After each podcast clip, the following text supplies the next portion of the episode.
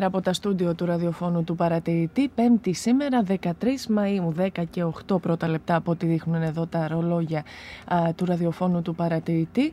Και ξεκινάμε ευχόμενοι φυσικά χρόνια πολλά σε όλους τους συμπολίτες μας μουσουλμάνους, σε όλους τους αγαπητούς συνεργάτες, τους αγαπημένους φίλους, όλους τους αγαπημένους ανθρώπους ε, της τοπικής κοινωνίας μας και όχι μόνο. Χρόνια πολλά ε, για την γιορτή του Ραμαζάν Μπαϊράμ, σε Κέρ Μπαϊράμ διαφορετικά. Ε, η γιορτή των γλυκών όπως ήθιστε α, να προσπαθούμε ε, να το μεταφράσουμε. Α, μια μεγάλη θρησκευτική γιορτή για τους α, συμπολίτες μας μουσουλμάνους. Να ευχηθούμε πραγματικά χρόνια πολλά σε όλους από όλη την οικογένεια του παρατηρητή της ε, Θράκης.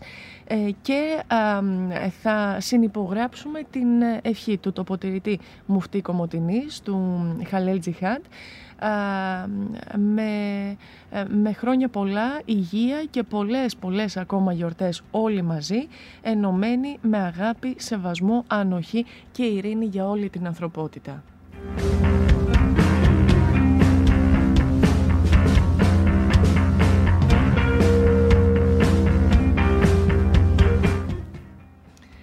Μια ειδική, να το πω έτσι, έκδοση επίσης του παρατηρητή σήμερα, στην οποία περιέχεται και ε, οι ευχές ε, και τα όσα μας ε, δήλωσε μιλώντας τον παρατηρητή της Θράκης, ο τοποτηρητής Μουφτής Κομωτινής, που μας περιέγραψε το διαφορετικό για ακόμα μια φορά Μπαϊράμ, τη μεγάλη αυτή γιορτή των μουσουλμάνων συμπολιτών μας, δεδομένης της πανδημίας βέβαια του κορονοϊού, όπου όπως και εμείς τον Πάσχα, την μεγάλη γιορτή της, της Ορθοδοξίας, του χριστιανισμού, έτσι και οι συμπολίτες μας περνούν για δεύτερη φορά διαφορετικά, κυρίως μακριά από αγαπημένα πρόσωπα, από οικογένεια και φίλους και δεδομένου, δεδομένων των περιορισμών οι οποίοι βρίσκονται ε, σε ισχύ ε, με την τήρηση όλων των υγειονομικών πρωτοκόλων και περιορισμών.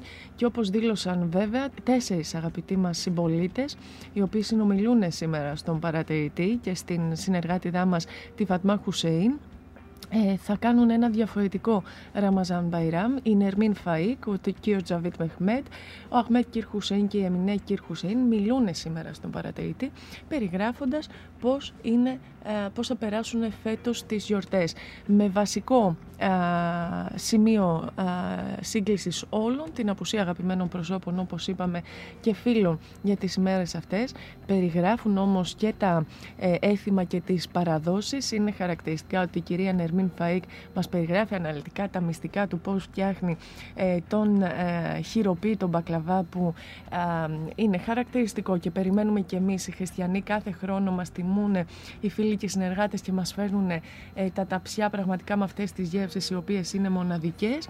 Και θα κρατήσω επίσης και αυτό το οποίο μας είπε ο γυρεότερος ε, των τεσσάρων συνέντευξιαζόμενων συνολικά, ο κύριος Αχμέτ Κυρ Χουσέιν, ο οποίος μας είπε ότι οι πόρτες μας θα παραμείνουν και φέτος ανοιχτές, ως ήθιστε δεν θα υποδεχτούμε όμως επισκέπτες, γιατί τα αγαπημένα μας πρόσωπα έχουν αντικαταστήσει αποστάσεις και ο φόβος και ευελπιστούμε αυτή να είναι η τελευταία φορά, η τελευταία χρονιά και ε, του χρόνου τα πράγματα να είναι διαφορετικά.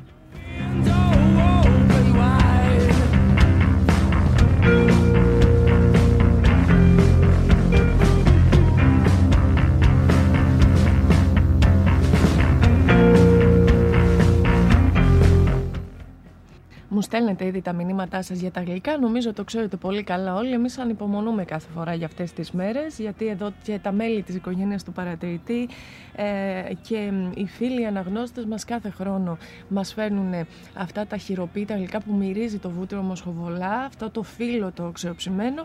Θα σας καταστρέψω λίγο, όπως μου είπατε το πρωί-πρωί, με τα γλυκά, αλλά είναι παραδόσεις τις οποίες τις ε, τιμούν οι συμπολίτες μας και για όσους δεν προλαβαίνουν έτσι να μπουν στην κουζίνα ή συνήθως στις παραδόσεις έτσι επειδή μέσα στην παράδοση των συμπολιτών μας είναι να ε, ανταλλάσσουν ευχές, να γίνονται και επισκέψεις από σπίτια σε σπίτια και να ανταλλάσσουν ευχές σε φίλους, σε γνωστούς, σε αγαπημένα πρόσωπα. Πολλοί παίρνουν και από τα παραδοσιακά ζαχαροπλαστεία όπως το Πριμαβέρα για το οποίο μπορείτε να διαβάσετε και το σχετικό ρεπορτάζ που επίσης υπογράφει η Φατμά Χουσέιν, η συνεργάτηδά μας, ε, που μας μιλά ο ιδιοκτήτης ε, του καταστήματος για το πώς επηρεάζει επηρεάστηκε η κίνηση αυτές τα, αυτό το διάστημα. Αν ο κορονοϊός επηρέασε δεδομένου ότι οι επισκέψεις δεν γίνονται και δεν θα γίνουν όπως μας είπαν και οι συνεδοξιαζόμενοι συμπολίτες μας, αν έχουν επηρεάσει ε, αυτές τις παραδόσεις και τα έθιμα, αναλυτικότητα μπορείτε να τα διαβάσετε όλα στην σημερινή έκδοση του παρατηρητή.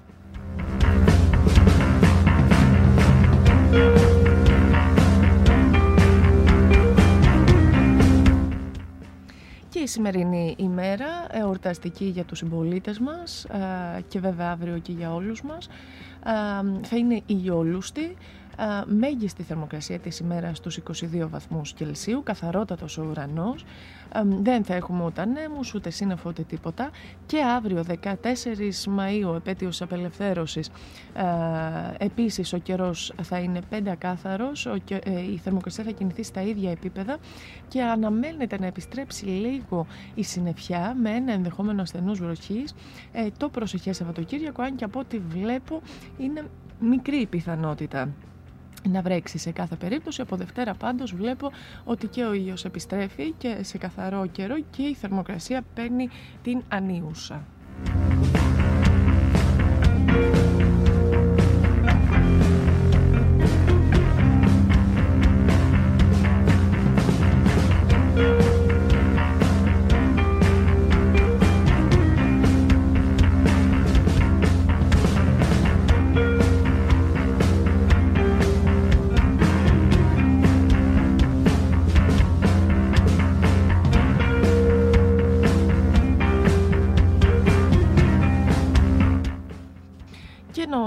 Πούμε ότι οι προετοιμασίες και για την αυριανή μέρα, την 14η Μαΐου, ε, βρίσκονται εν εξελίξη. Μπορείτε να διαβάσετε και το σχετικό ρεπορτάζ και για τους καθαρισμούς οι οποίοι πραγματοποιούνται και σε όλο το μήκος και το πλάτος της ε, Κομωτινής. Ε, συνεχίζονται και σήμερα. Είδα στην ε, Λεωφόρο Δημοκρατίας συγκεκριμένα. Έχω συνεργεία πρωί-πρωί, ανεβαίνοντας εδώ στην ε, δουλειά. Κάνουν, περιποιούνται ε, κυρίως στους χώρους Πρασίνου. Και να πούμε ότι σήμερα επίσης, Παρασκευή 13 Μαΐου, στις 7 περίπου η ώρα το απόγευμα, θα γίνει υποδοχή της θαυματουργής Ιεράς Εικόνας της Παναγίας Φανερωμένης από την α, ομώνυμη Ιερά Μονή Βαθυριακός στον αύριο χώρο του Ιερού Καθεδρικού Ναού Ευαγγελισμού της Θεοτόκου. Στην συνέχεια θα α, τελεστεί Μέγας Πανηγυρικός Εσπρινός, χωροστατούντος του Σεβασμιωτάτου Μητροπολίτου Καλαβρίτων και Ιγιαλίας του κ. Ιερονίμου ε, παρουσία βέβαια ε, και του Μητροπολίτη Μαρονίας και Κομωτινής ε, ο οποίος ε, θα είναι επίσης παρόν σήμερα στις 7 το απόγευμα όπως σας είπα στον αύριο χώρο του Ευαγγελισμού της Θεοτόκου υποδοχή της εικόνας τηρουμένων όλων των μέτρων βέβαια τα οποία βρίσκονται σε ισχύ με αποστάσεις, συγκεκριμένο αριθμό πολιτών εντός εκκλησίας και φυσικά την πλειοψηφία του κόσμου όποιος το επιθυμεί στον εξωτερικό χώρο του ναού.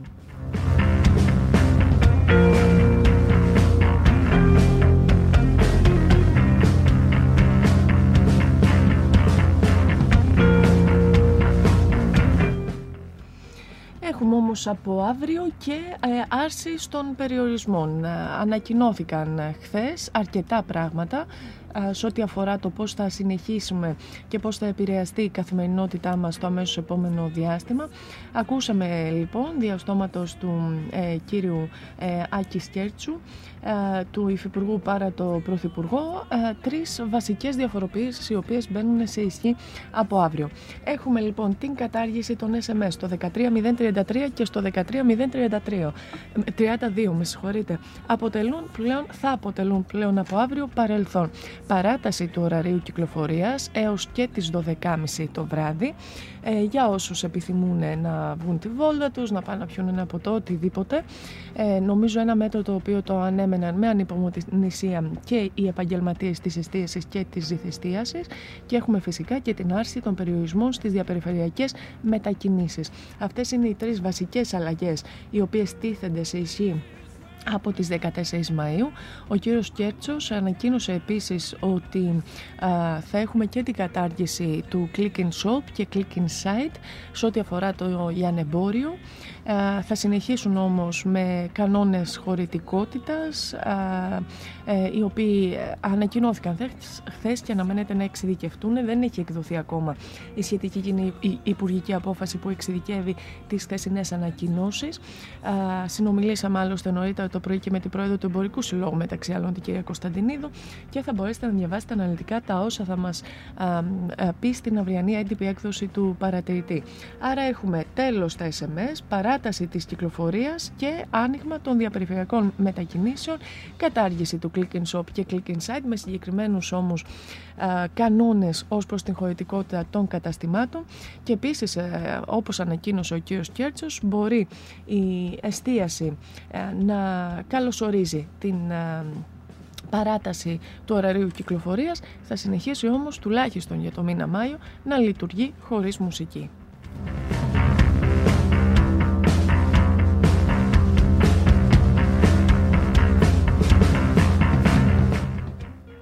Υπερτοπικές μετακινήσεις όμως επίσης υπό προποθέσει, σύμφωνα πάντα με τις θεσινές ανακοινώσεις.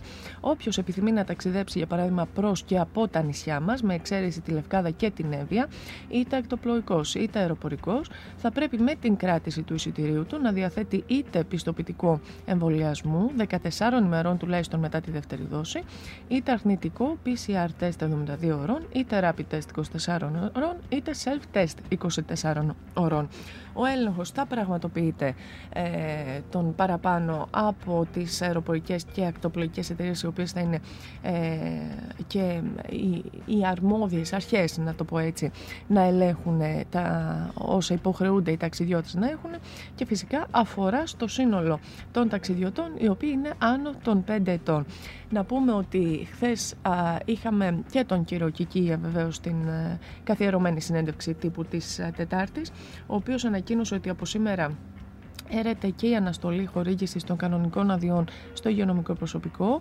Ε, ανακοίνωσε ότι έχουμε αγγίξει τα 4 εκατομμύρια σήμερα, φτάνουμε στα 4 εκατομμύρια εμβολιασμούς και μίλησε και για το πρόγραμμα Γαλάζια Ελευθερία, το πρόγραμμα το οποίο είχε προαναγγείλει ο Πρωθυπουργός ο Κυριάκος Μητσοτάκης που αφορά στο εμβολιαστικό πρόγραμμα των νησιών, ανακοινώνοντας ότι σε 19 ακόμα ε, νησιά ο, θα ξεκινήσει άμεσα ε, εντατικού, εντατικό πρόγραμμα εμβολιασμού με το μονοδοσικό σκεύασμα της Johnson Johnson για όλους τους κατοίκους άνω των 18 ετών. Μεταξύ αυτών είναι και η Θάσος, να μιλήσουμε ε, για, τις, ε, για τα δικά μας νησιά και βέβαια στην ε, γύρω, να το πω έτσι, στην δικιά μας γειτονιά και η Λίμνος, ό,τι αφορά την, τα νησιά της περιοχή μας ευρύτερα.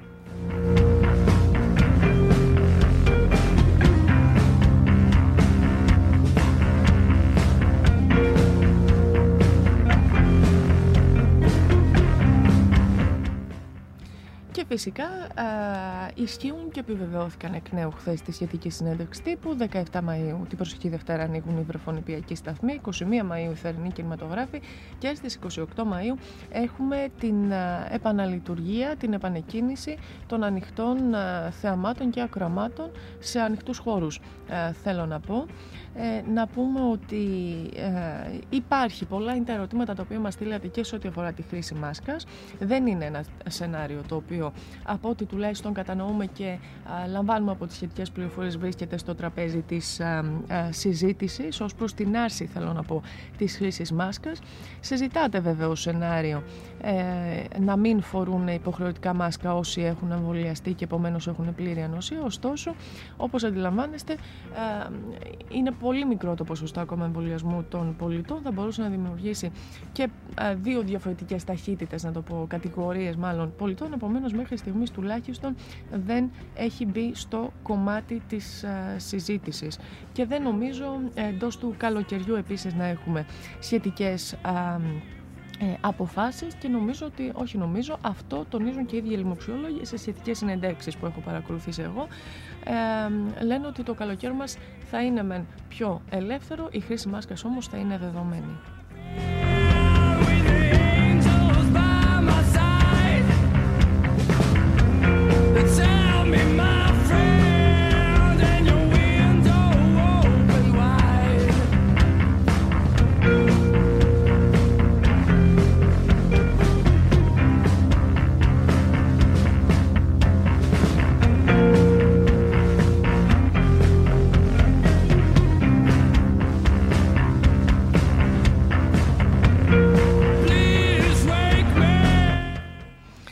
Επειδή πραγματικά το ξεχνάμε, δεν αντιλαμβανόμαστε πώς περνάει ο καιρός, είναι ε, οι αλλαγές αυτές οι οποίες ανακοινώθηκαν. Μπορεί σε κάποιους να φαίνονται μικροί, αλλά ε, μικρές, με συγχωρείτε.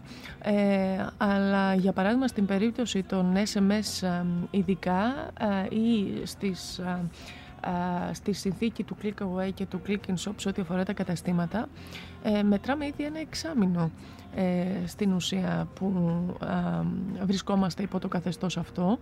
Ε, ειδικά σε ό,τι αφορά τα SMS νομίζω ότι θα, δυσκολευ... ε, θα δυσκολευτούμε. Θα μας φανεί σίγουρα περίεργο το να μην πρέπει να συμπληρώσουμε ένα χαρτί να στείλουμε ένα SMS ούτως ώστε να μετακινηθούμε εκτός βέβαια των ωρών ε, εργασίας μας. Καλοδεχούμενες αυτές οι αλλαγές και ελπίζουμε πραγματικά να μην επιστρέψουμε στα... στο πρώτερο καθεστώς. Από αύριο όλα αυτά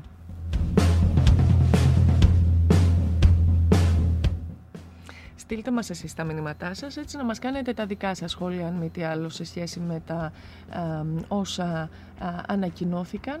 Ε, να μας πείτε την άποψή σας και κατά πόσο θα κάνετε άμεσα χρήση της δυνατότητας των υπερτοπικών μετακινήσεων, γιατί τουλάχιστον μέχρι τώρα που δεν γνωρίζαμε τι θα γίνει, ε, τουλάχιστον στις δικές μου συζητήσεις πρωταγωνιστού με το που θα επιτραπούν οι υπερτοπικές μετακινήσεις, ε, θα εκδράμουμε, θα ξεκινηθούμε στους δρόμους, ε, εάν όντως θα γίνει τόσο άμεσα. Περιμένω τα μηνύματά σας.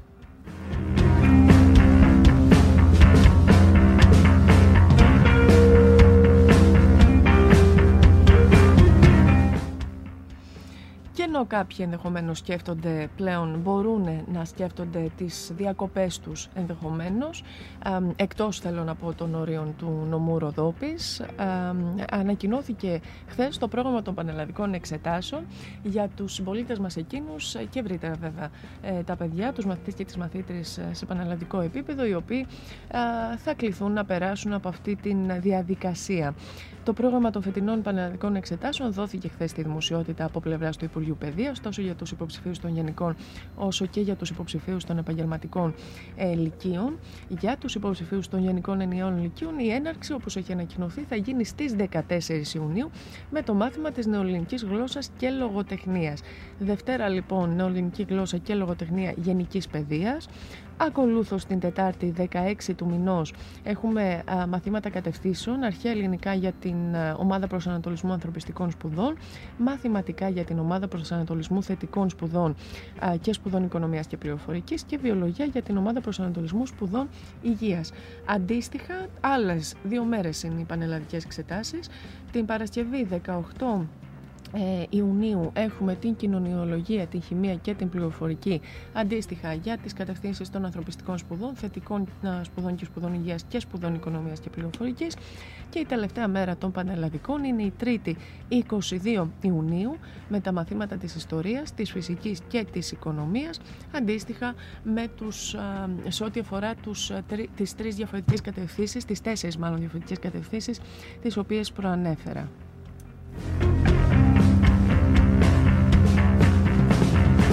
Thank you. Οι υποψήφοι των ΕΠΑΛ παραδοσιακά ακολουθούν κατά μία μέρα στα κενά εντός εισαγωγικών. Συγκεκριμένα την 3η 15 Ιουνίου ξεκινάνε με τα νέα ελληνικά, την 5η 17 του μηνός μαθηματικά άλγευρα, το Σάββατο 19 Ιουνίου ανατομία φυσιολογία, αρχές οικονομικής θεωρίας, δίκτυα υπολογιστών και αρχές βιολογικής γεωργίας και ακολουθούν μετά ένα αναλυτικό πρόγραμμα. Είναι περισσότερες, είναι διπλάσεις ημέρες ε, των εξετάσεων των μαθητών ε, των ε, ΕΠΑΛ σε σχέση με τους μαθητές των Γενικών Ενιαίων Λυκείων και ολοκληρώνουν και αυτή τις ε, εξετάσεις τους την Δευτέρα 28 Ιουνίου. Είναι κοινά τα θέματα φυσικά για τους υποψηφίους σε αμφότερες τις περιπτώσεις και να ευχηθούμε με το καλό μιας και βρισκόμαστε σχεδόν στη τελική ευθεία. Ένας μήνας μας χωρίζει ακριβώς ε, παρά λίγες ώρες να το πω έτσι από την έναρξη των πανελλαδικών να ευχηθούμε καλή δύναμη στους μαθητές όλα είναι ζήτημα ψυχολογίας και βέβαια σωστής προετοιμασίας αλλά η ψυχολογία παίζει πάρα πολύ σπουδαίο ρόλο.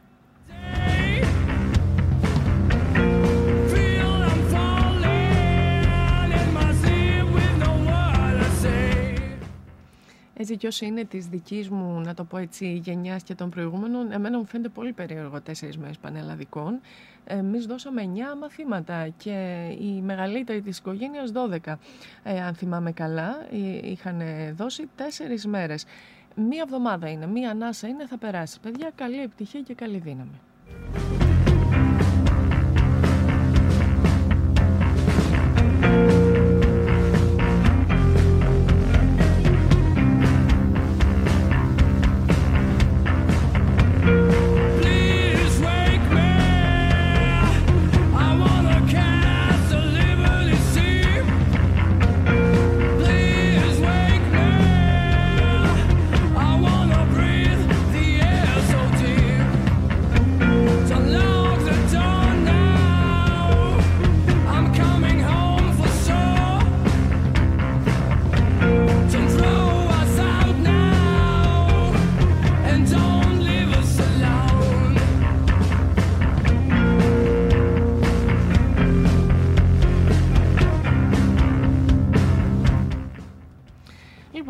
Περάσουμε στις διαφημίσεις για τις οποίες μόλις έπεσε έτσι, το σχετικό σήμα.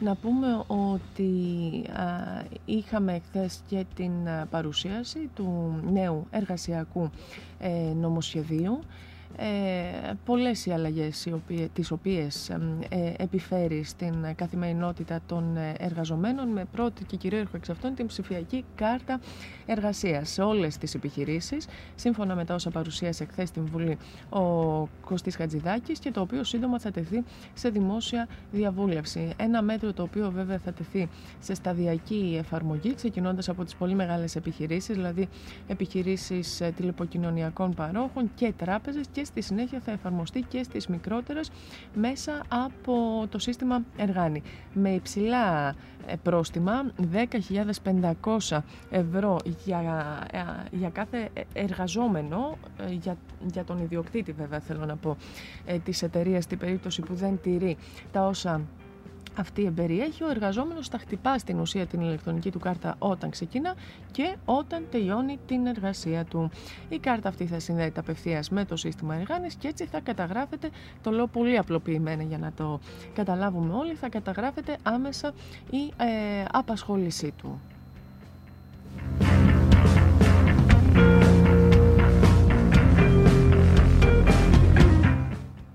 Και φυσικά για τη τήρηση όλων αυτών θα έχουμε και το Σώμα Επιθερώσης Εργασίας, το οποίο βέβαια αναβαθμίζεται και αποκτά μια νέα μορφή, γίνεται μια ανεξάρτητη αρχή ε, που το διαδέχεται και θα πραγματοποιούν, όπως μας προανήγγειλε χθες ο Υπουργός, 24 ώρους ολέγχους για, τον, ε, για την τήρηση του ωραρίου των επιχειρήσεων και τα όσα βέβαια περιέχει η εργατική νομοθεσία.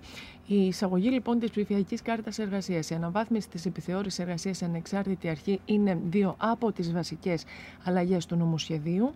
Έχουμε τη θέσπιση κανόνων για τηλεργασία και το λεγόμενο δικαίωμα της αποσύνδεσης, όπου η Ελλάδα είναι η τρίτη χώρα στην Ευρωπαϊκή Ένωση μετά τη Γαλλία και την Ιταλία που νομοθετεί την αναγνώριση σχετικού δικαιώματος. Αυτά ε, ε κρίνονται ως τα θετικά του εν λόγω νομοσχεδίου.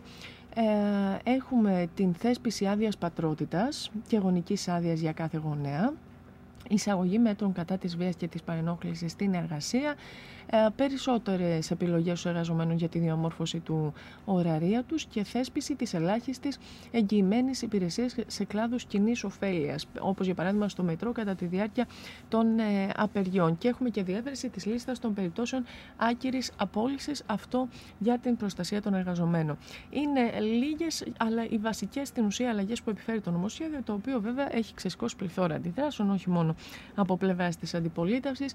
Τα λέγαμε ε, και χθες άλλωστε έχει, έχουν δηλώσει ότι δεν θα το ε, υπερψηφίσουν τα κόμματα της ε, αντιπολίτευσης, το νομοσχέδιο αυτό. Ε, που βέβαια είδαμε ότι κάτι αντίστοιχο έγινε και στο νομοσχέδιο του Υπουργείου Δικαιοσύνης που αφορούσε τη συνεπιμέλεια και το οποίο εγκρίθηκε επί της αρχής χθες με ψήφους της πλειοψηφίας.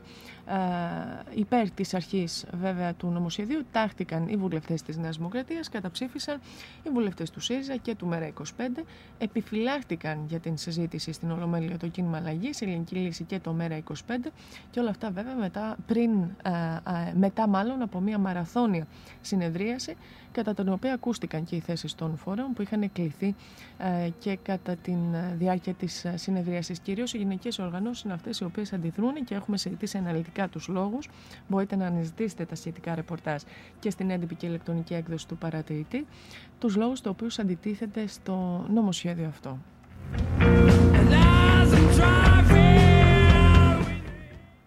Λοιπόν, πάμε σε διαφημίσεις, γιατί έχουμε καθυστερήσει και επιστρέφουμε αμέσως μετά και το μουσικό μας ε, διάλειμμα.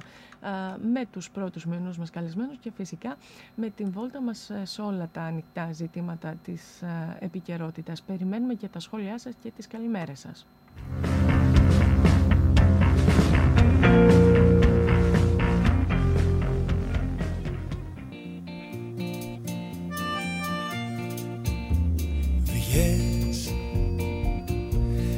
Τραγούδα τη ζωή.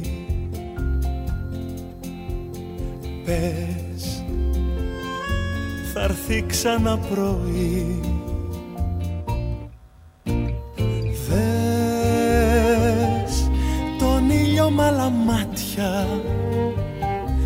Με ενός παιδιού χαρά. Γιατί κι εσύ παιδί μια φορά. Ναι το ξέρει ο ουρανός.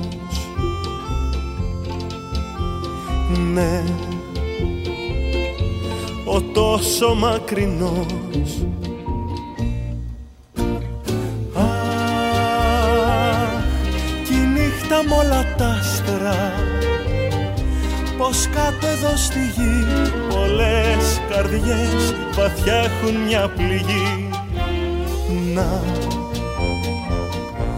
μια ρόδα που γυρνά. Να, του Λούνα Πάρκ η ρόδα σου γνέφει ανέβα τον κόσμο δες ξανά. Μα αν ίσως δεν πιστεύεις πια κι αν σου λέω η ζωή πως είναι απέραντη ομορφιά Δες είμαι δίπλα σου εγώ. Το σκοτάδι θα τελειώσει θα περάσει συννεφιά. Πάει και δεν γυρίζει πια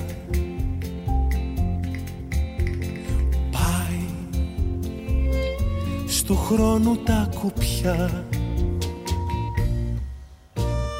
Πάει γοργά κυλάνε οι ώρες. Μ' αν βρέξει μια βροχή λευκό γυμνό το λουλουδάκι ανθεί. Πάει και δεν γυρίζει πια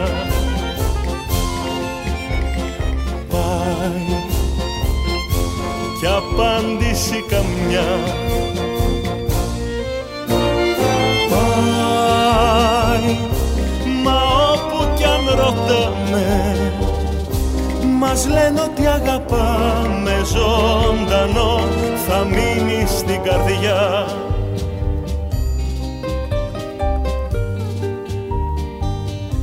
Μας λένε ότι αγαπάμε ζωντανό πως μένει στην καρδιά. Είναι όμορφη ζωή.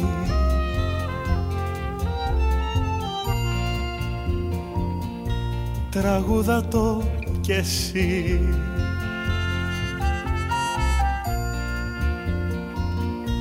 Είναι όμορφη ζωή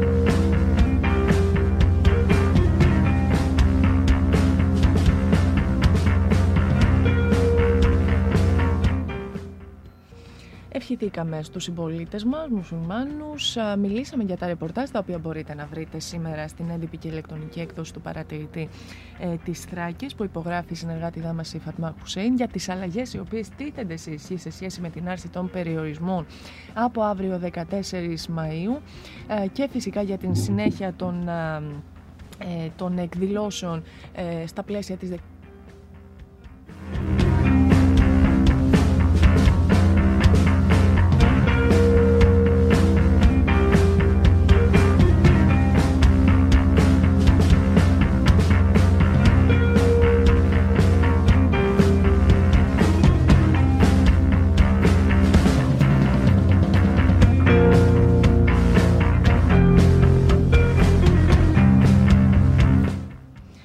Φυσικά σε ζωντανό χρόνο και από το facebook του παρατηρητή μπορέσετε να δείτε πριν από λίγα λεπτά ελάχιστα την ύψωση της στοικής σημαίας της Κομωτινής στο Μνημείο των Πεσόντων Ηρώων ε, για τα 101 χρόνια από την απελευθέρωση στο πλαίσιο των διήμερων βέβαια εκδηλώσεων με αφορμή την επέτειο αυτή.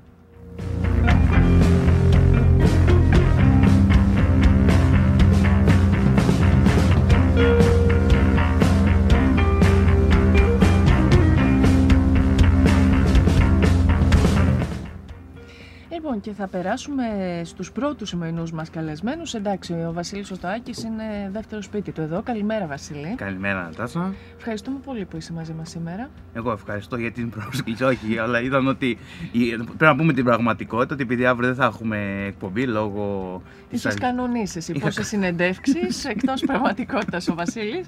Επομένως, μεταφέραμε την. Την, ε, την, την, την πιο επίκαιρη και την πιο σημαντική και λόγω της, ε, του γεγονότος και λόγω του χρονικού ε, προσδιορισμού που γίνεται αυτό το Σαββατοκύριακο. Μετα, με, συζήτησα και εσύ φυσικά αποδέχτηκες να γίνει η συνέντευξη στην εκπομπή σου. Ε, αλλήμον, τόσο αποκλειστικά μου έδωσες όταν έλειπες. Αθλητικογράφος έγινα κι εγώ.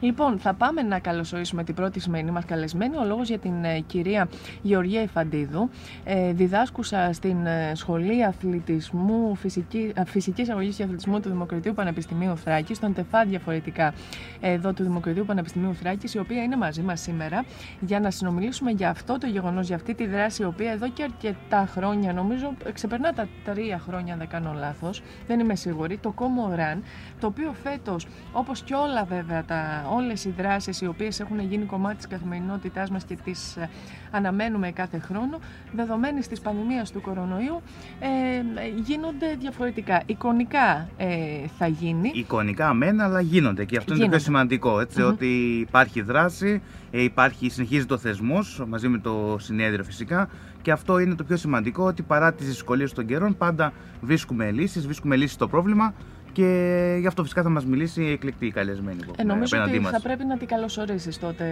Βασίλη, και να ξεκινήσει αυτό το πολύ ωραίο διάλογο. Ναι. Ε, Καταρχάς, κυρία Φαντίδο, σας ευχαριστούμε πάρα πολύ για την ε, πρόσκληση, για την, ε, ε, για την έλευσή σας στο στούντιο. Καλημέρα σε όλους, καλημέρα στους ακροατές σας. Εγώ σας ευχαριστώ για αυτή την πρόσκληση. Είμαστε εδώ λίγο για να θυμίσουμε στον κόσμο ότι η άσκηση δεν σταματά ποτέ, ότι η άσκηση είναι το καλύτερο φάρμακο για όλα και ότι έστω και με τον virtual αυτόν τρόπο πρέπει να είμαστε έξω, πρέπει να είμαστε στο σπίτι, αλλά πώς, μόνο μαζί με άσκηση. Δεν πρέπει ποτέ να αφήνουμε την άσκηση εκτός της καθημερινότητάς μας, γιατί είναι αυτή που θα μας κρατήσει δυνατούς για να τελειώσει όλο αυτό το κύμα της πανδημίας και να μπορέσουμε να αντιμετωπίσουμε ε, με αισιοδοξία την επόμενη μέρα.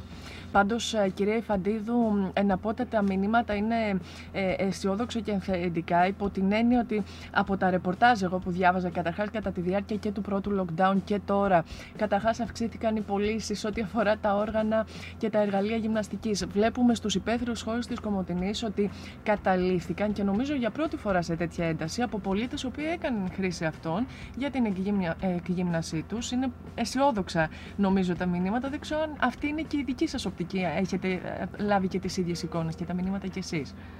Από έρευνες ε, που κάνουμε στο Πανεπιστήμιο έχουμε δει ότι οι πωλήσεις ε, μηχανημάτων, εξοπλισμού και γενικότερα αθλητικής ένδυσης και υπόδησης έχουν αυξηθεί 300%. Φυσικά βέβαια από τα online καταστήματα γιατί το μόνο κακό όσον αφορά την πανδημία και την, ε, τον αθλητικό εξοπλισμό ήταν ότι όσοι είχαν online shop ήταν πολύ πιο εύκολο να μπορέσουν να λειτουργήσουν σε, αυτό το, ε, σε αυτή την πανδημία και να πουλήσουν και μάλιστα να πουλήσουν με 300% κερδοφορία. Οτιδήποτε υπήρχαν, υπήρχε σε online store ε, και ακόμη και stock ξεπούλησε ακριβώς. Μάλιστα. Λοιπόν, να πάμε να πούμε σιγά σιγά όμως και στο, στο θέμα στην αφορμή της σημερινής μας ε, συνάντησης συνάντηση της ραδιοφωνικής και να ξεκινήσουμε από τις δράσεις οι οποίες πραγματοποιούνται στο πλαίσιο του 21ου Διεθνούς Συνεδρίου Φυσικής Αγωγής και ειδικότερα ακριβώς το Κόμοραν, το οποίο επιστρέφει, μεν επιστρέφει όμως εικονικά. Η ΣΕΦΑ δεν σταμάτησε τη λειτουργία της, όπως βέβαια και το σύνολο των βημάτων του Δημοκρατίου Πανεπιστημίου Θράκης. Αντιλαμβανόμαστε όμως ακόμα περισσότερο τη δυσκολία για τη ΣΕΦΑ, δεδομένου ότι ο αθλητισμός συνεπάγεται και με πρακτικά μαθήματα. Αν δεν ε, εξασκηθείς, να το πω έτσι, στην πράξη, αν δεν δεις, ε, αν δεν λάβεις τις πρακτικές γνώσεις που απαιτείται, νομίζω ότι τα πράγματα είναι πολύ δυσκολότερα. Για μας ε, το κομμάτι της, πρακτι... Ε, της πράξης είναι πάρα πολύ σημαντικό. Ε, περιμέναμε μήπως υπήρξε μια αλλαγή μέσα σε αυτό το φεκ, το τελευταίο φεκ που βγήκε. Ε, σήμερα βέβαια με το καλό συνεδριάζουμε για να δούμε τι μπορούμε να κάνουμε με βάση αυτό το φεκ. Πάντως η, η δυναμική μας πρέπει να, να υπάρχει, πρέπει να στηρίζουμε τους φοιτητές και με, να βρίσκουμε τρόπο να τους δραστηριοποιήσουμε. Έτσι λοιπόν μέσα από την ειδικότητα αθλητικού τουρισμού και αναψυχής ε, για να μπορέσουμε να κινητοποιήσουμε τους φοιτητές μας που θα ειδικευτούν στο κομμάτι του αθλητικού τουρισμού αποφασίσαμε να ε, συνεργαστούμε με το 21ο Διεθνές Συνέδριο Φυσικής Αγωγής και Αθλητισμού που διοργανώνει η ΣΕΦΑ με το Δήμο Κομωτινής και τη Δημοτική Κοινοφιλή Επιχείρηση Πολιτισμού Παιδείας Αθλητισμού ε, Κομωτινής και να μπορέσουμε να υλοποιήσουμε ξανά το Κόμοραν μέσα όμως από μια virtual κατάσταση. Και τι εννοώ virtual ε, κατάσταση; Δεν είναι ότι θα παρακολουθούν κάποιους να τρέχουν. Θα βγουν όλοι να τρέξουν σε κάθε γωνιά του κόσμου, σε κάθε γωνιά της Ελλάδας. Ε, το μήνυμά μας είναι ότι όλοι πρέπει να δραστηριοποιηθούμε. Όλα τα άτομα, κάθε φίλου, κάθε ηλικίας, άτομα με αναπηρία ή χωρίς αναπηρία, θα μπορέσουν να, ε, να ε, συνδράμουν ε, με, το, με τη συμμετοχή τους στην διαβίωση ξανά του Κόμοραν αυτήν τη δύσκολη χρονιά. Δεν θέλαμε το Κόμοραν να σταματήσει γιατί η άθληση όπως είπα δεν πρέπει να σταματά.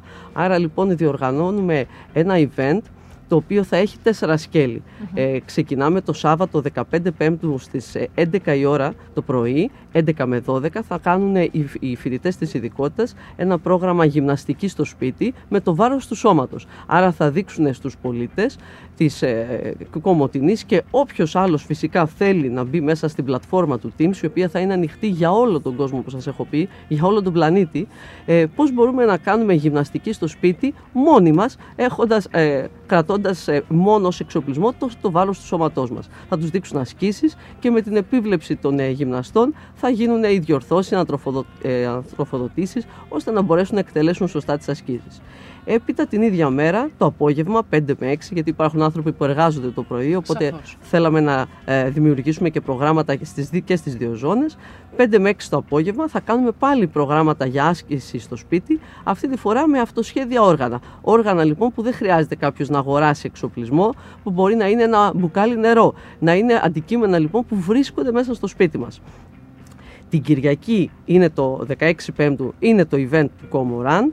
Εδώ λοιπόν δεχόμαστε ε, τις συμμετοχές του κόσμου από όλη την Ελλάδα όπως σας είπα και θέλουμε να μας προβάλλουν είτε με online βίντεο να, ε, να προβάλλουν την ώρα που τρέχουν την περιοχή, να βλέπουμε τις τοποθεσίες ώστε όλες οι γωνιές της Ελλάδας να γίνουν μία γειτονιά ή θα υπάρχουν άτομα τα οποία μπορούν μέσω των εφαρμογών που προτείνουμε ε, από το κινητό να καταγράφουν τη διαδρομή τους σε ένα χάρτη και να μας προβάλλουν είτε live που τρέχουν αυτή τη στιγμή είτε μέσω φωτογραφίας να μας στέλνουν το χάρτη τους τι, έχουν, τι διαδρομή έχουν ε, ακολουθήσει, μέχρι εκείνη την ώρα.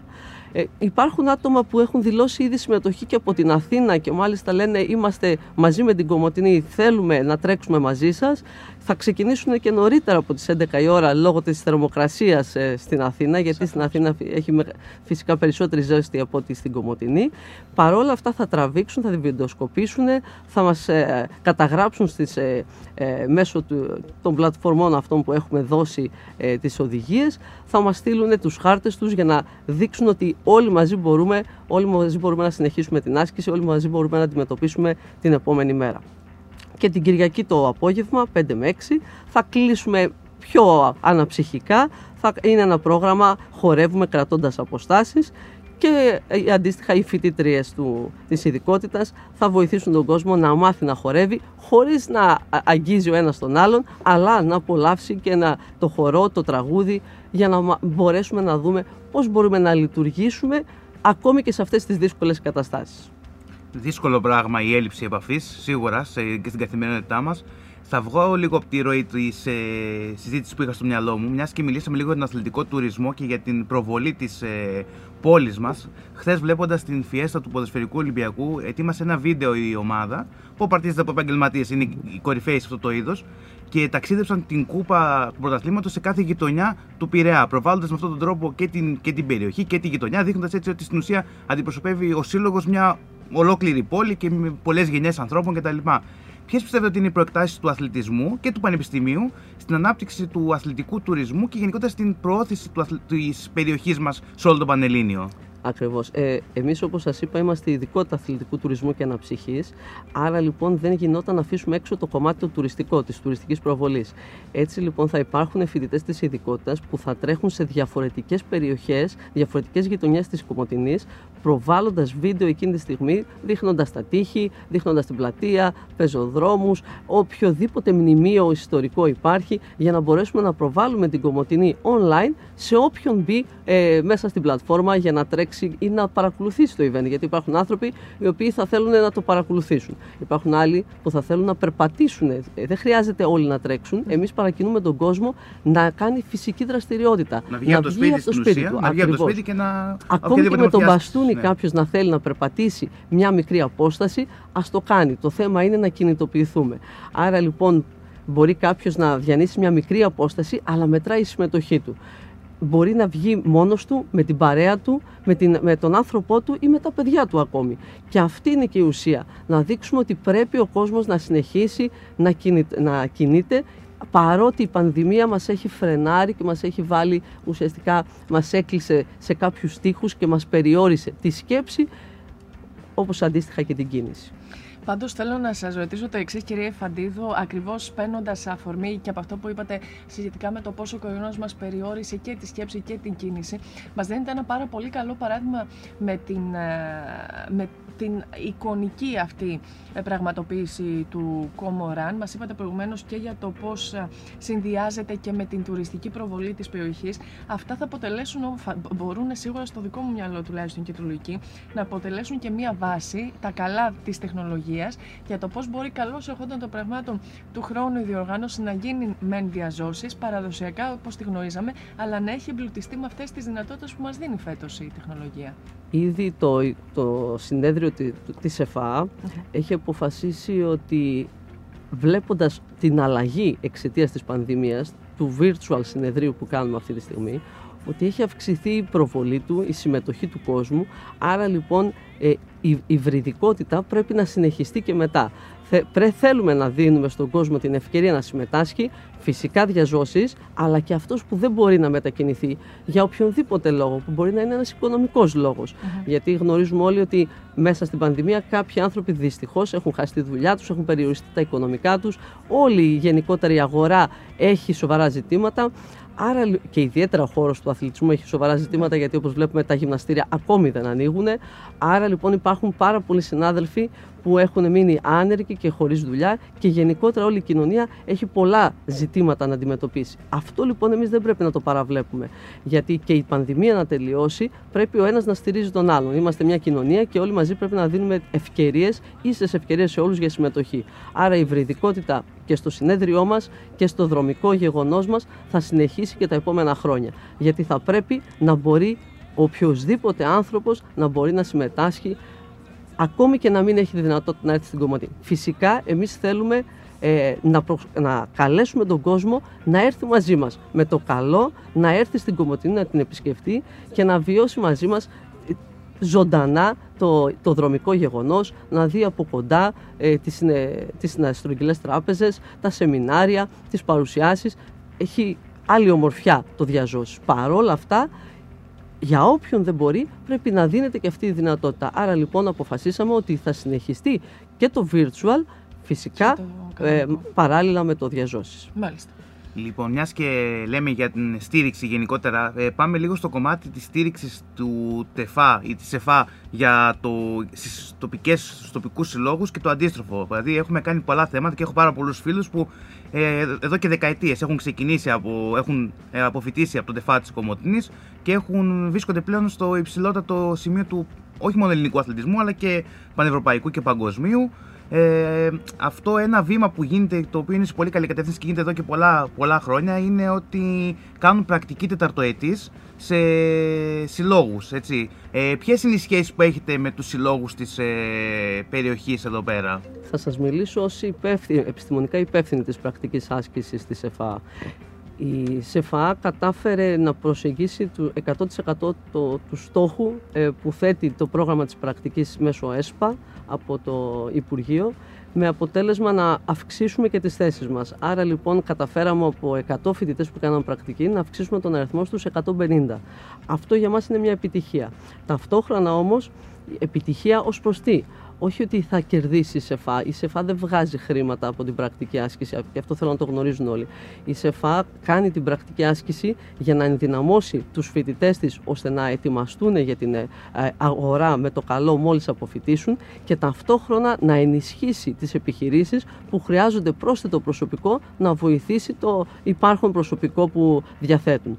Άρα λοιπόν αυτή τη στιγμή δίνουμε ε, βοηθητικό προσωπικό σε διάφορες αθλητικές επιχειρήσεις της Κομωτινής, είτε είναι αυτές ακαδημίες, είτε είναι πολιτιστικοί σύλλογοι, είτε είναι ε, ομάδες, είτε είναι γυμναστήρια και ιδιαίτερα όπως σας είπα και για τα γυμναστήρια που είναι πολύ σημαντικό γιατί έχουν μείνει κλειστά για πάρα πολύ καιρό και οι δαπάνες τους είναι τεράστιες αυτή τη στιγμή και ταυτόχρονα έχουμε ανοίξει το, την πρακτική άσκηση σε όλη την Ελλάδα. Άρα λοιπόν και ένας επιπτυχίο φοιτητής που δεν βρίσκεται πλέον στην Κομωτινή αλλά οφείλει κάποια μαθήματα για να ολοκληρώσει τις σπουδές του και θέλει να κάνει πρακτική άσκηση για να βελτιώσει τις γνώσεις του και την ανταγωνιστικότητά του Πλέον ανοίξαμε συνεργασίες και έχουμε υπογράψει και πρωτόκολλα συνεργασίας με διάφορες αθλητικές επιχειρήσεις και αυτή τη στιγμή μάλιστα προχωράμε και με το ΆΚΑ σε συνεργασία και με την Ολυμπιακή Επιτροπή σε συνεργασία και με μεγάλες αλυσίδες ξενοδοχείων, πεντάστερων ε, ξενοδοχείων για να μπορέσουν οι φοιτητές μας να μεταφέρουν τις γνώσεις τους σε όλη την Ελλάδα. Μάλιστα. Εξαιρετικά, ναι. Τα βλέπουμε και στην πράξη βέβαια και πώς έχει στοιχήσει, να το πω έτσι, και η απουσία των φοιτητών αυτού του πραγματικά εξαιρετικού ανθρώπινου δυναμικού και από τις επιχειρήσεις και ευρύτερα από την ε, λειτουργία και της ε, τοπικής κοινωνίας και των, ε, των γυμναστήριων και όχι μόνο των πολιτιστικών συλλόγων στα οποία επίσης ενισχύουν κάθε φορά με την προσπάθειά τους. Εγώ θα ήθελα να ρωτήσω και για το Διεθνές Συνέδριο Φυσικής Αγωγής και Αθλητισμού να μείνουμε λίγο περισσότερο σε αυτό το οποίο πραγματικά πραγματοποιείται κανονικά παρά την πανδημία. Τι να περιμένουμε; Το Κόμοραν, το Κόμοραν εντός εισαγωγικών είναι το προσεχές διήμερο, 15 και 16 του μηνός για όσους μας ε, παρακολουθούν και θέλουν να δηλώσουν την συμμετοχή τους. Το Διεθνές Συνέδριο έχει μια ε, μεγαλύτερη ε, βέβαια διάρκεια και το Διεθνές Συνέδριο είναι ουσιαστικά τριήμερο. τριήμερο. Οπότε μαζί με τα Ελευθέρια της Τράκης κάναμε και το συνέδριο, κάναμε ταυτόχρονα και το δρομικό. Βάλαμε όλα τα event μαζί γιατί είναι μια γιορτή της πόλης, οπότε αποφασίσαμε ότι με, με αυτόν τον virtual τρόπο δεν υπάρχει ε, πρόβλημα όσον αφορά το, το ξενοδοχειακό κομμάτι, να δημιουργήσουμε μια διαφορε... λανθάνουσα ροή ουσιαστικά τουριστών στην περιοχή. Ίσα ίσα τονώνουμε το, το εορταστικό αυτό πλαίσιο, δημιουργώντας virtual γεγονότα. Παράλληλα, όπως σας είπα, βέβαια συνεργαζόμαστε με την ε, ΔΕΚΕΠΑΚ, η οποία διοργανώνει διάφορα μουσικά δρόμενα, διάφορες εκδηλώσεις πολιτιστικές. Όλα δυστυχώς με εξαποστάσεως. Εξαποστάσεως όλοι. Οπότε αυξάνουμε τα εξαποστάσεως, τα οποία όμως δεν είναι οπτικά, γιατί θεωρώ το πρόβλημά μας αυτή τη στιγμή είναι ότι ιδιαίτερα στα παιδιά, πάρα πολλά παιδιά έχουν μείνει σε μια οθόνη να κοιτάνε χωρίς να κινούνται. Άρα λοιπόν και, το, και η μουσική εκδήλωση που μπορεί να μας βοηθήσει να σηκωθούμε, να έχουμε κέφι, να αποκτήσουμε ενέργεια, να χορέψουμε και οι αθλητικές δραστηριότητες, αυτά θα βοηθήσουν τον κόσμο να αρχίσει σιγά σιγά να, να αλλάζει τη συμπεριφορά του. Γιατί πρέπει να, να καταφέρουμε να αλλάξουμε τη συμπεριφορά, ιδιαίτερα των μικρών παιδιών, τα οποία μαθαίνουν αυτή τη στιγμή μια, ε, μια λανθάνουσα συμπεριφορά όσον αφορά το να διαβάσω, να κάνω το μάθημά μου, να κάνω ακόμη και την γυμναστική μου μόνο βλέποντάς την, δεν γίνεται. Γιατί και τα μαθήματα της γυμναστικής στα σχολεία, κάποιοι συνάδελφοι ε, κάνουν άσκηση από το σπίτι με αυτόν τον τρόπο που σας είπα που θα κάνουμε και εμείς με αυτοσχέδια όργανα ή με το βάρος του σώματος. Υπάρχουν βέβαια και πάρα πολλοί άλλοι συνάδελφοι που θα δείξουν online βιντεάκια για την ιστορία των αγώνων, την ιστορία του αθλητισμού. Αυτό όμως πάλι αφήνει τους μαθητές ε, καθήμενους και αυτό είναι που δεν το θέλουμε. Θέλουμε όλα τα παιδάκια να γυμναστούν, γιατί όποια μυϊκή μάζα χτίζεται τώρα, δεν χτίζεται ξανά ποτέ. Άρα είναι πολύ σημαντική αυτή η ηλικία για την ανάπτυξη των παιδιών μας. Και, και η κατανόηση της σημασίας της άσκησης καθ' όλη τη διάρκεια της ζωής μας. Από πολύ μικρές ηλικίες, βέβαια, μέχρι και τα ενήλικα ε, χρόνια που το αντιλαμβανόμαστε και εμείς μεγαλώνοντας, αν μη τι άλλο, πέραν όλων των υπολείπων. Βασίλη, δεν ξέρω αν θέλεις να ρωτήσεις κάτι Όχι, άλλο την ναι. κυρία Ιφαντίδου. Νομίζω ότι η κουβέντα μας κάλυψε. ήταν πάρα πολύ ενδιαφέρουσα. Το Σάββατο θα δώσουμε ραντεβού πάντως εδώ, γιατί έχουμε και οικιακό εξοπλισμό με τα μπουκάλια του νερού και τις παλέτες από το Εγώ, τυπογραφείο. Εμείς θα επειδή, γυμναστούμε. επειδή είμαι απόλυτα ειλικρινής, ξεκίνησα προχθές, έτρεξα, δεν έχω κοιμηθεί δύο βράδια. Τώρα, συγγνώμη, είναι αντιεμπορικό αυτό που λέω και χαλάω την κουβέντα, αλλά πρέπει να είμαι ειλικρινής, δεν μπορώ να πω ψέματα. Οπότε ίσως πάρω λίγο, ίσως με συγχωρέσετε και να μην μπορέσω να παρευρεθώ διαδικτυακά το Σάββατο. Είμαι με απόλυτη ειλικρίνεια το λέω. Ο κόσμος θα βγει στους δρόμους και Εννοείται ας αυτό. περπατήσει και ας γελάσει και ας μιλήσει. Το θέμα είναι να κινήσει το σώμα του. Σαφώς. Δεν μας πειράζει αν δεν μπορέσει κάποιος να τρέξει όλη τη διαδρομή. Ναι, μεν είπαμε 2 χιλιόμετρα, 5 και 10 χιλιόμετρα, αλλά μας ενδιαφέρει ακόμα, όπως σας είπα, και, και ο ηλικιωμένος με τον μπαστούνι που θα κάνει 100 μέτρα προσπάθεια. Έτσι Η ακριβώς. προσπάθεια μετράει, τίποτα άλλο. Και ο αθλητισμός νομίζω είναι η προσπάθεια. Έτσι, αυτό είναι Έτσι, το η σημαντικό. συμμετοχή, η συμμετοχή η, και η προσπάθεια. κινητοποίηση, η φυσική μας δραστηριότητα, η καθημερινή φυσική μας δραστηριότητα. Δεν μας ενδιαφέρει αυτή τη στιγμή το αγωνιστικό και, το, ε, και ο πρωταθλητισμός. Δεν μας ενδιαφέρει το κύπελο ή το μετάλλιο για να ξέρει ο κόσμος ότι όποιος συμμετάσχει και εγγραφεί και ο λόγος που θέλουμε τις εγγραφές είναι για τα email για να στείλουμε σε όλους πιστοποιητικό συμμετοχής και να θυμούνται αυτή τη μέρα. Μάλιστα. Κύριε Ιφαντίνου, να σας ευχαριστήσουμε θερμά, να ευχηθούμε καλή επιτυχία τόσο στο Κομοράν αυτό καθ' αυτό, όσο και ευρύτερα βέβαια στις εργασίες του συνεδρίου. Ε, και μιας και ε, έλεγα προηγουμένως και για την έναρξη των πανελλαδικών εξετάσεων σε ένα μήνα από τώρα ακριβώς, παρακάτω ώρες, να, να ευχηθούμε και η νέα μαγιά των παιδιών που θα περάσουν τις τάξεις, ε, το, το κατόφλι μάλλον της ΣΕΦΑ, μιας και είναι νομίζω η κα- το καλύτερο τμήμα φυσικής αγωγή αθλητισμού στην Ελλάδα, ε, να είναι ακόμα καλύτερη και να συνεχίσετε το έργο σας όπως ε, όπως το συνεχίζετε ως σήμερα. Και με καλύτερες συνθήκες διαζώσεις ευελπιστούμε. Για του όλους χρόνου. ακριβώς. Για Καλύτερες όλους. συνθήκες γιατί εντάξει, η τεχνολογία είναι πάντα ένα σημαντικό εργαλείο.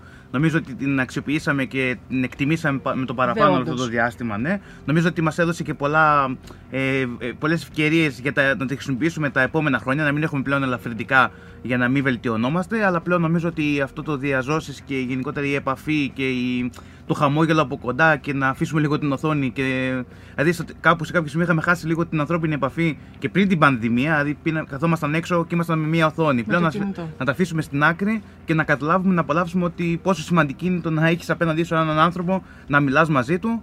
Και φυσικά καλή δύναμη σε όλη την, ε, και σε αυτή την προσπάθεια και σε όλη, γιατί η κυρία Φαντίδου κάνει πολύ μεγάλη προσπάθεια μαζί φυσικά με τους υπόλοιπους συνεργάτες στο κομμάτι των, ε, του αθλητισμού και επειδή το ζω και με τις με τις ομάδες, είναι τρομερή η συνεισφορά και το ενδιαφέρον που δείχνει και για τους φοιτητές και γενικότερα είναι αυτή η προσπάθεια που γίνεται, βοηθάει και τα ίδια τα παιδιά γιατί παίρνουν πάρα πολλά ε, χέγγια και πολλές εμπειρίες και νομίζω ότι και οι ομάδες πρέπει να το εκτιμήσουν παραπάνω και να καταλάβουν την αξία που έχει το Δημοκρίτο Πανεπιστήμιο Θράκη και η ΣΕΦΑ. Να σας ευχαριστήσουμε θερμά. Και κύριε εγώ σας Ιφαντίνου. ευχαριστώ και ο κόσμος θέλω να κρατήσει το ότι είναι σημαντικό το να είμαστε διαζώσεις, να λειτουργούμε διαζώσεις και να αξιοποιούμε τις νέες τεχνολογίες στο διαζώσεις πλέον κομμάτι που ελπίζουμε να έρθει την επόμενη μέρα.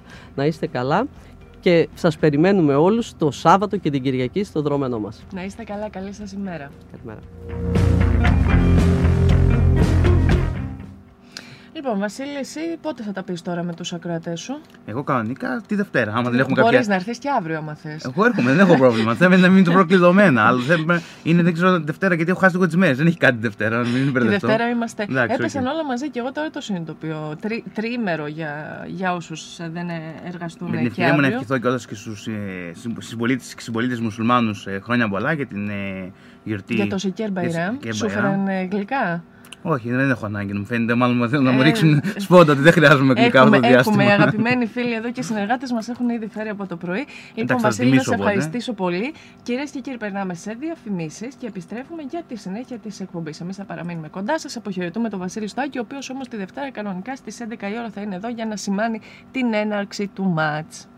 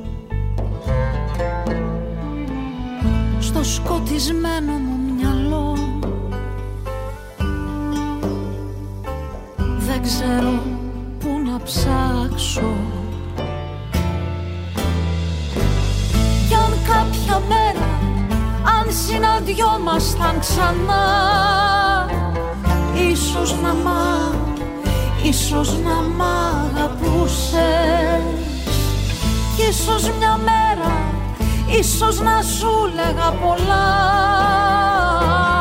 Αν μια φορά αν μια φορά ρωτούσες. Αν μια φορά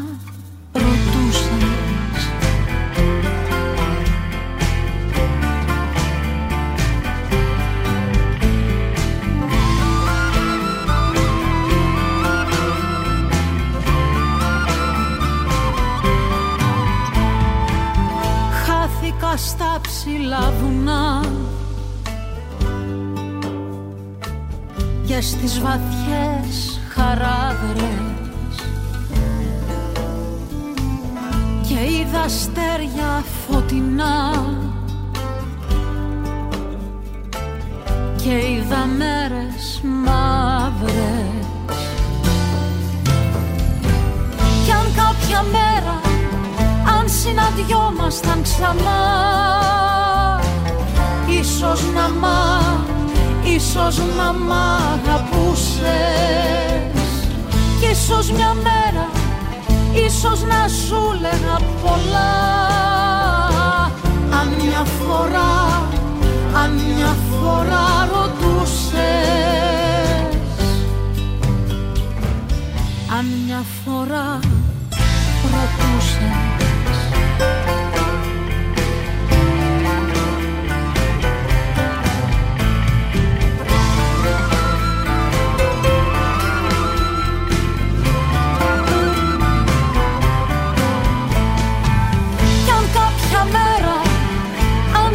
συναντιόμασταν ξανά. Ίσως να μ' ίσως να μ' αγαπούσες. Ίσως μια μέρα, ίσως να σου λέγα πολλά.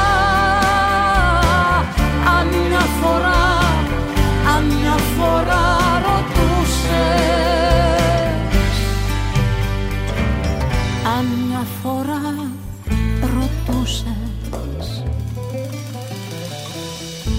Προχθές βρεθήκαμε ξανά. Κι όλο μακριά κοιτούσες Ίσως να σου λέγα πολλά. Αν μια φορά ρωτούσες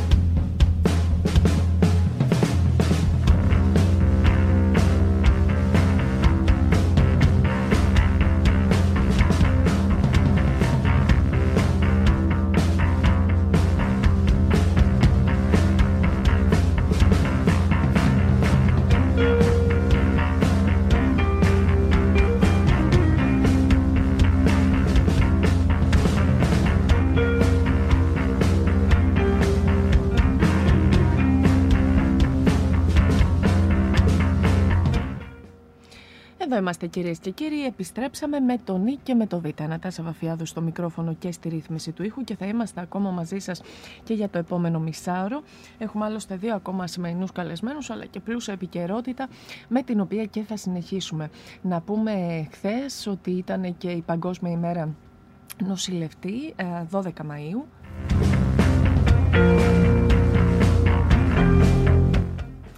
Σε μια δε ιδιαίτερη συνθήκη αυτή της πανδημίας του κορονοϊού που συνεχίζει να πιέζει το Εθνικό Σύστημα Υγείας. Αναφερθήκαμε χθες ε, στην, ε, στην ημέρα αυτή, ε, μεταξύ άλλων και στα μηνύματα των τοπικών αρχών. Συνομιλήσαμε όμως και μπορείτε να διαβάσετε την συνέντευξη της κυρίας Μαρίας Φλωροκάπη από το Σιμανόγλιο Νοσοκομείο Κομωτινής.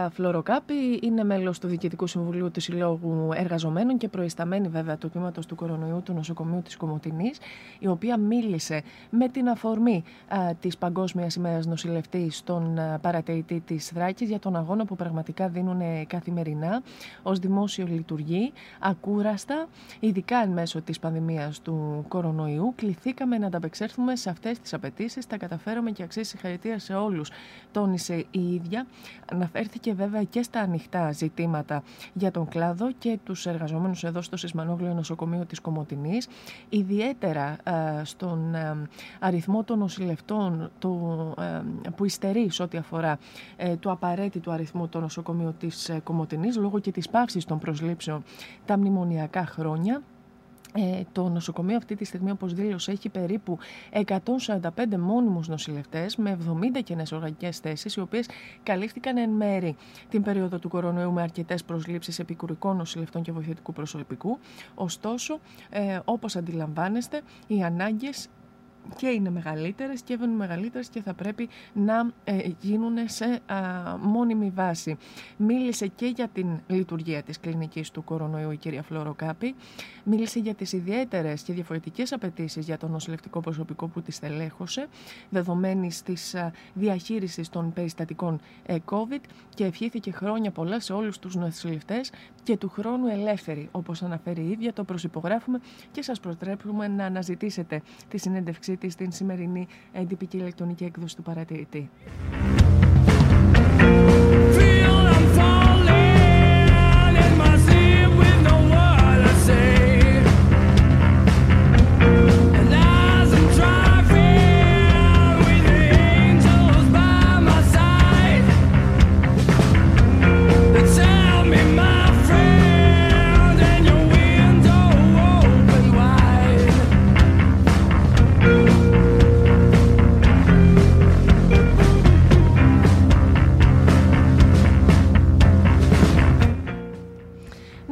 Επίσης, μιας και έχουμε και την απελευθέρωση βέβαια των υπερτοπικών μετακινήσεων, δεν είναι ένα τέτοιο παράδειγμα, αλλά σε κάθε περίπτωση ε, νομίζω ότι και με άλλη, με άλλη ψυχολογία θα αντιμετωπίσουμε, αν θέλετε, και τη δυνατότητα που μας δίνεται κατά τη διάρκεια των Σαββατοκύριακων κυρίως να εκδράμουμε έστω και στις κοντινές παραλίες.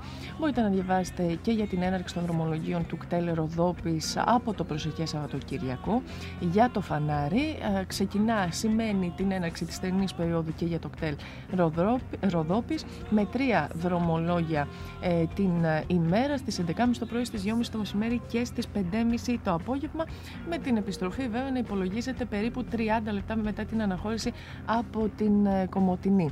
Μπορείτε να διαβάσετε πολλά ακόμα για το ενδεχόμενο κλείσιμο του υποκαταστήματος της Τράπεζας της Ελλάδος στην ε, Αλεξανδρούπολη.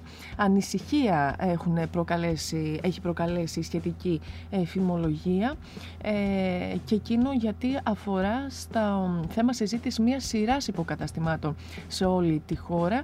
Υπήρχε κινητοποίηση από πλευράς του Αντιπεριφερειάρχη Εύρου του κ. Πέτροβιτς με επιστολή του προς τον διοικητή της Τράπεζας της Ελλάδος, του κ. Σουσνάρα, με την οποία υπογραμμίζει την επιτευχτική ανάγκη για τη συνέχεια της λειτουργίας του υποκαταστήματος. Να πούμε ότι και η Ροδόπη πάντως, γι' αυτό μας αφορά, ε, πολλάκις και μάλιστα στο πρόσφατο παρελθόν ε, έχει, ε, ε, έχουμε γίνει οι πολίτες αποδέκτες του κλεισίματος, των αποτελεσμάτων του κλεισίματος υποκαταστημάτων τραπεζών με όλη την ταλαιπωρία η οποία συνεπάγεται και δει για τα χωριά μας, για τους οικισμούς ευρύτερα της Ροδόπης με πρώτο και κύριο παράδειγμα αυτό του, της Ξυλαγανής στο Δήμο Μαρονίας Απών που ζούμε στην πράξη τα αποτελέσματα του κλεισίματος του καταστήματος, του υποκαταστήματος μάλλον της Τράπεζας Πυραιός.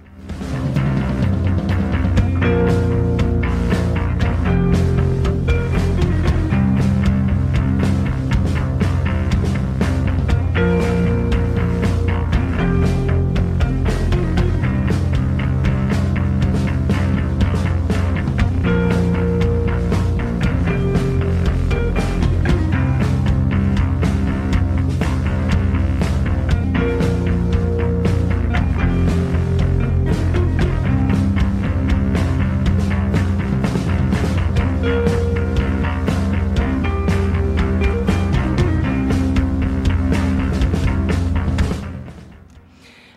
για την Θράκη έχουμε ένα, μία τρίμερη παύση να το πω έτσι από την ε, καθημερινότητα δεδομένης και της αυριανής επαιτίου της απελευθέρωσης. Έχουμε και το προσοχές Σαββατοκύριακο όμως που ε, σχεδόν κάθε εβδομάδα οι θεατρικές επιχειρήσεις Λεμπέση μας δίνουν όλο αυτό το διάστημα τη δυνατότητα και δει σε, σε, σε εμάς τους λίγο νεότερους να το πω έτσι να παρακολουθούμε θεατρικές παραστάσεις που άφησαν το δικό τους στίγμα στα θεατρικά εγχώρια δρόμενα και άλλο ένα τέτοιο παράδειγμα με ένα έργο κλασικό θα το χαρακτήριζα εγώ και είμαι σίγουρη πως ε, αντίστοιχα θα πράτατε κι εσείς την αυλή των θαυμάτων του Ιάκωβου Καμπανέλη μια παράσταση η οποία γνώρισε τεράστια επιτυχία όταν ανέβηκε αν δεν κάνω λάθος στην περίοδο του 1998-99 ε, το τρίμηνο 14, 15 και 16 Μαΐου, διαδικτυακά φυσικά, on demand, όπως μας έχει συνηθίσει όλο αυτό το διάστημα. Έχουμε μαζί μας έναν αγαπημένο ε, ηθοποιό, θεατρικό και τηλεοπτικό φυσικά. Τον έχουμε φιλοξενήσει πριν από αρκετά χρόνια. Ε, δεν θυμάμαι ακριβώς πότε εκ νέου εδώ στο ραδιόφωνο του παρατηρητή.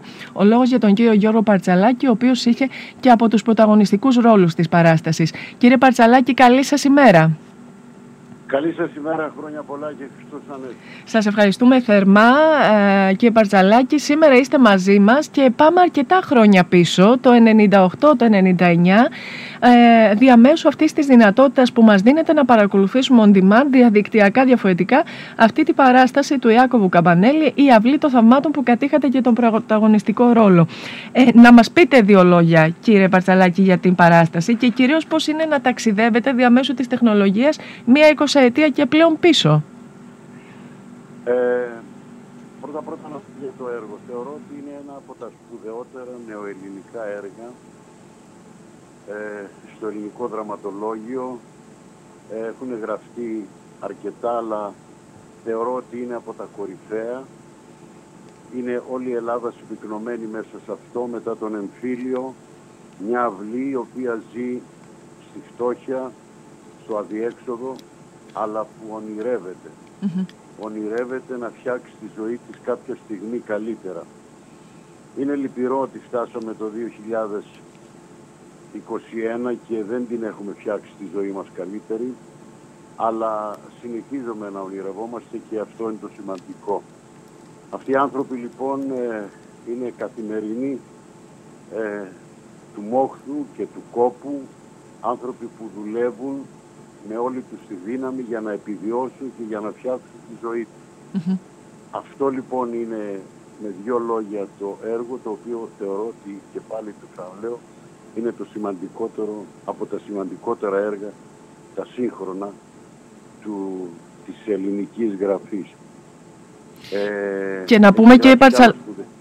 Με συγχωρείτε για τη διακοπή και να πούμε ότι κατά τρόπο όχι για το εγχώριο ε, σκηνικό αλλά στο παγκόσμιο βλέπουμε τις διαμάχες τώρα στην, ε, στην Παλαιστίνη, Παλαιστίνης-Ισραήλ θα μπορούσε να το χαρακτηρίσει κάποιος επίκαιρο, στο παγκόσμιο παράδειγμα, έτσι. Μα το έργο είναι μεγάλο, είναι σπουδαίο, ακριβώς γιατί είναι διαχρονικό. Ακριβώς γιατί οι άνθρωποι αγωνίζονται να αποκτήσουν πατρίδα, να αποκτήσουν στέγη, να αποκτήσουν ένα πιάτο φαγητό και αγωνίζονται γι' αυτό, αλλά παράλληλα ονειρεύονται. Ονειρεύονται για το αύριο να είναι καλύτερο. Και υπάρχουν πάρα πολλοί λαοί, αλλά και η Ελλάδα αυτή τη στιγμή ονειρεύεται ένα καλύτερο αύριο και λόγω ε, μνημονίων μια δεκαετία που διέλυσαν τη χώρα αλλά και με την εμφάνιση αυτού του ιού όπως λένε όπου έχει ισοπεδώσει τα πάντα σε παγκόσμιο πια επίπεδο και τα λοιπά και τα λοιπά. Κατά συνέπεια το έργο είναι επίκαιρο γιατί είναι ο αγώνας να επιβιώσεις και η, η διάθεσή σου να ονειρευτείς για ένα καλύτερο αύριο. Mm-hmm. Και αυτό είναι το έργο κλασικό, γι' αυτό είναι διαχρονικό, επειδή μιλάει, μίλαγε, θα μιλάει και θα μιλάει και στο μέλλον. Γι' αυτό είναι σπουδαίο. Μάλιστα. Πώς είναι κύριε Παρτσαλάκη τώρα να βλέπετε τον εαυτό σας, ε, ε, είστε και τηλεοπτικός μεταξύ άλλων ηθοποιών, έχετε συνδέσει το όνομά σας και με μεγάλες τηλεοπτικές επιτυχίες, το θέατρο βέβαια είναι διαφορετικό. Πώς είναι να γυρνάτε 20 χρόνια πίσω διαμέσου αυτής της δυνατότητας; Και εάν και για σας μέσα σε όλο αυτό το διάστημα αποτέλεσε αν θέλετε και μια ε, ανάσα λίγο διαφορετική αισιοδοξίας έστω ως προς την ορθή χρήση της τεχνολογίας θέλω να πω προς αυτή την κατεύθυνση. Σύμφωνοι όλες αυτές οι κινήσεις και αυτό που ξεκίνησε από την Ινέτα τη Λεμπέση και που την ευχαριστώ πολύ για αυτό που έκανε γιατί είναι μια παράσταση που θεωρώ ότι είχε καταγραφεί τις σπουδαίες παραστάσεις εκείνης της εποχής. Ε, ο Κώστας Σοτσιάνος είχε κάνει τη σκηνοθεσία και έπαιζε και τον Ιορδάνη. Η Μάρθα Ιβούρτη, η Φιγαρέτη Κομινού, ο Τάσος Χαρτιάς και πάρα πολλοί άλλος κόσμος. Ε, ε, είχε γίνει πραγματικά μια σπουδαία δουλειά. Ο Γιώργος Οτεπές και η Νινέτα είχαν κάνει μια παραγωγή πολύ, με πολλά χρήματα, αφιέρωσαν πολλά για να γίνει αυτή η δουλειά και πραγματικά έγινε κάτι σπουδαίο τώρα. Το πώς νιώθω, ναι, από τη μια μεριά έχω γεράσει πια γιατί μπήκα στα 70 και από την άλλη μεριά όταν βλέπεις τα 45 σου, ξέρω εγώ, ε, κάτι ε, σου δημιουργεί διάφορα συναισθήματα. Ε, δεν βλέπω πάρα πολύ τον εαυτό μου σε τηλεόραση σε σπάνια. Ε, μια τελευταία σειρά που κάνω καμιά φορά βλέπω τα επεισόδια, κάτι που δεν έκανα ποτέ. Ίσως γιατί νιώθω ότι σιγά σιγά αποχωρώ και κάτι θέλω να θυμάμαι. Ε, ε, πραγματικά έχω την εντύπωση ότι θα συγκινηθώ γιατί για όλα αυτά που είπα πριν ε, δεν είναι μια παράσταση οποιαδήποτε, είναι μια σπουδαία παράσταση κατά τη γνώμη και ένα πάρα πολύ σπουδαίο έργο. Και με συναδέλφους οι οποίοι ε, τους εκτίμησα βαθιά, ε, κάναμε μια δουλειά που ήταν με πολύ αγάπη και αυτά που συμβαίνουν στον ελληνικό κινηματογράφο και που βλέπουμε και ξαναβλέπουμε τις ταινίες, τα βλέπουμε γιατί οι άνθρωποι κατέθεταν τότε τη δική τους, τα μέσα ήταν πενιχρά και ελάχιστα, αλλά κατάφερναν δίνοντας τη δική τους να βγάλουν κάτι πάρα πολύ αληθινό. Σαφώς. Γι' αυτό και ο κινηματογράφος ζει ακόμα, γι' αυτό και μας λέει πράγματα, γιατί εκεί μέσα έχει ψυχή. Και αυτή η παράσταση θεωρώ ότι έχει ψυχή. Και όποιος το δει, όποιος τη δει την παράσταση με αυτόν τον τρόπο, το τεχνολογικό που λέτε, νομίζω ότι θα κερδίσει αρκετά πράγματα. Μάλιστα. Κύριε Παρτσαλάκη, ένα τελευταίο ερώτημα θέλω να σας κάνω, γιατί νομίζω ότι όλα τα υπόλοιπα θα τα δούμε και επιστηνείς μέσα από αυτή τη δυνατότητα, καθ' όλη τη διάρκεια του τριημέρου, 14, 15 και 16 Μαΐου που μας δίνεται αυτή τη δυνατότητα.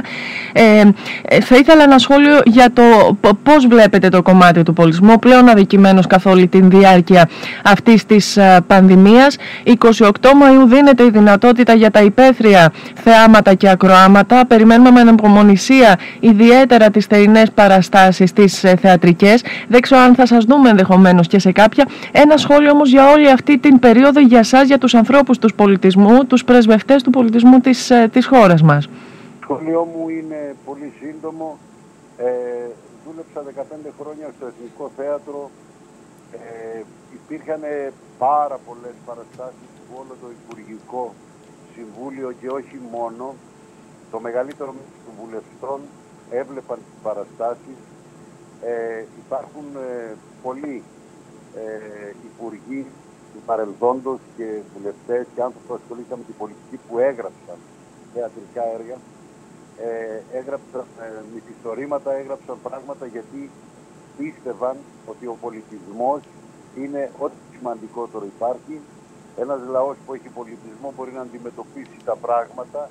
Ένας λαός που δεν έχει πολιτισμό είναι αγέλη. Ε, τελευταία η πολιτική μας ε, ούτε εμφανίζονται στο θέατρο, ούτε τους απασχολεί, ούτε τους αφορά. Ε, είναι λυπηρό, θλιβερό και αν πάνε, πάνε για να βγάλουν φωτογραφίες, πάνε για να, ε, να εμφανίσουν τα, τα, τα προσόντα τους, τη δυνατότητά τους να είναι στην πολιτική, για το ΕΦΕ κτλ. Και σε καμία περίπτωση για τον πολιτισμό. Αυτό μας κάνει θλιβερούς σαν λαό ε, και πραγματικά λυπάμαι βαθύτερα. Ελπίζω ότι το θέατρο θα ανακάμψει. Ελπίζω ότι θα ξαναμπούμε σε άλλη τροχιά σε σχέση με τον πολιτισμό γενικότερα. Ε, και αναφέρω το θέατρο όχι μόνο επειδή είμαι ηθοποιός, αλλά θεωρώ ότι είναι ένα από τα κορυφαία στοιχεία του πολιτισμού. Σαφώς. Είναι α, απολύτως ε, απόλυτα ο πολιτισμός είναι θέατρος. Ε, επομένως ε, ελπίζω ότι κάποια στιγμή θα ανακάμψει γιατί δεν πάμε καθόλου καλά. Μάλιστα. Αν μας απασχολούν μόνο τα νούμερα και αν υποβαθμίστηκαμε σαν οικονομία από την τάδε ε, ισο, πώς το λένε, από τον τάδε οίκο κτλ. κτλ.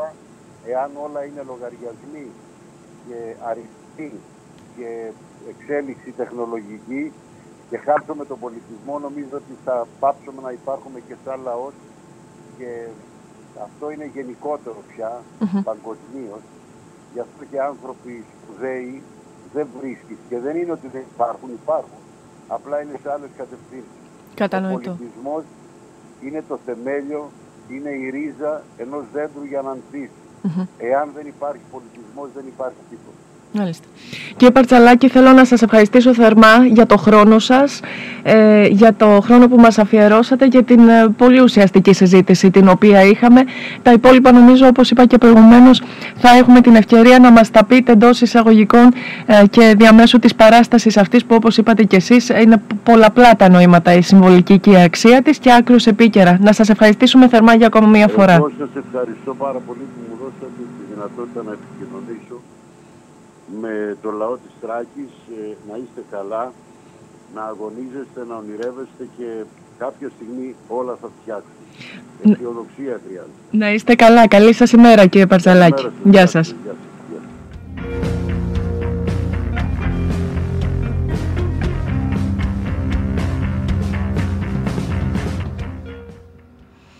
Τι ωραίες συζητήσεις κάνουμε πάντα με τους ανθρώπους του πολιτισμού, γι' αυτό τον αγαπάμε και νομίζω ότι πραγματικά μας τα είπε όλα με μια φράση ο κ. Παρτσαλάκης, ένας λαός ο οποίος έχει και υπερασπίζει τον ε, πολιτισμό του, μπορεί να ξεπεράσει τα πάντα, ένας λαός χωρίς πολιτισμό είναι μια γέλ. Έτσι, το- νομίζω ότι δεν χρειάζεται να πούμε κάτι παραπάνω. Να υπενθυμίσω απλά πως αύριο 14, 15 και 16 Μαΐου α, θα έχετε την ευκαιρία όσοι το επιθυμείτε να παρακολουθήσετε on demand αυτή την εξαιρετική παράσταση Αυλή των Θαυμάτων του Ιάκωβου Καμπανέλη με ένα εξαιρετικό βέβαια κάστα ε, ηθοποιών, η Μάρθα Βούρτσι, η Φιλαρέτη Κομνηνού, ο Κώστας Γιάννος ο οποίος υπογράφει και τη σκηνοθεσία της παράστασης, ο Γιώργος Πατσαλάκης, Τάσος Χαλκιάς, Ελένη Κούρκουλα και πάρα πάρα πάρα πολλοί ε, άλλοι.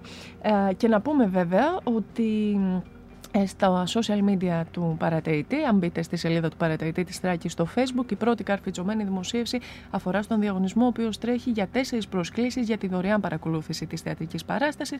Το μόνο το οποίο έχετε να κάνετε για να συμμετάσχετε στη διαδικασία της κλήρωσης είναι να αφήσετε το σχόλιο σας κάτω από την αφίσα της παράστασης που θα βρείτε στη σελίδα μας. Αναζητήστε την, λάβατε, με- λάβετε μέρος και πολύ πολύ σύντομα θα γίνει και η κλήρωση. Επομένως, ίσα που προλαβαίνετε. Λοιπόν, διαφημίσεις και επιστρέφουμε με τον α, τρίτο και τελευταίο σημερινό μας καλεσμένο. Θα παραμείνουμε στο κομμάτι του α, πολιτισμού και της ιστορίας βέβαια ειδικότερα.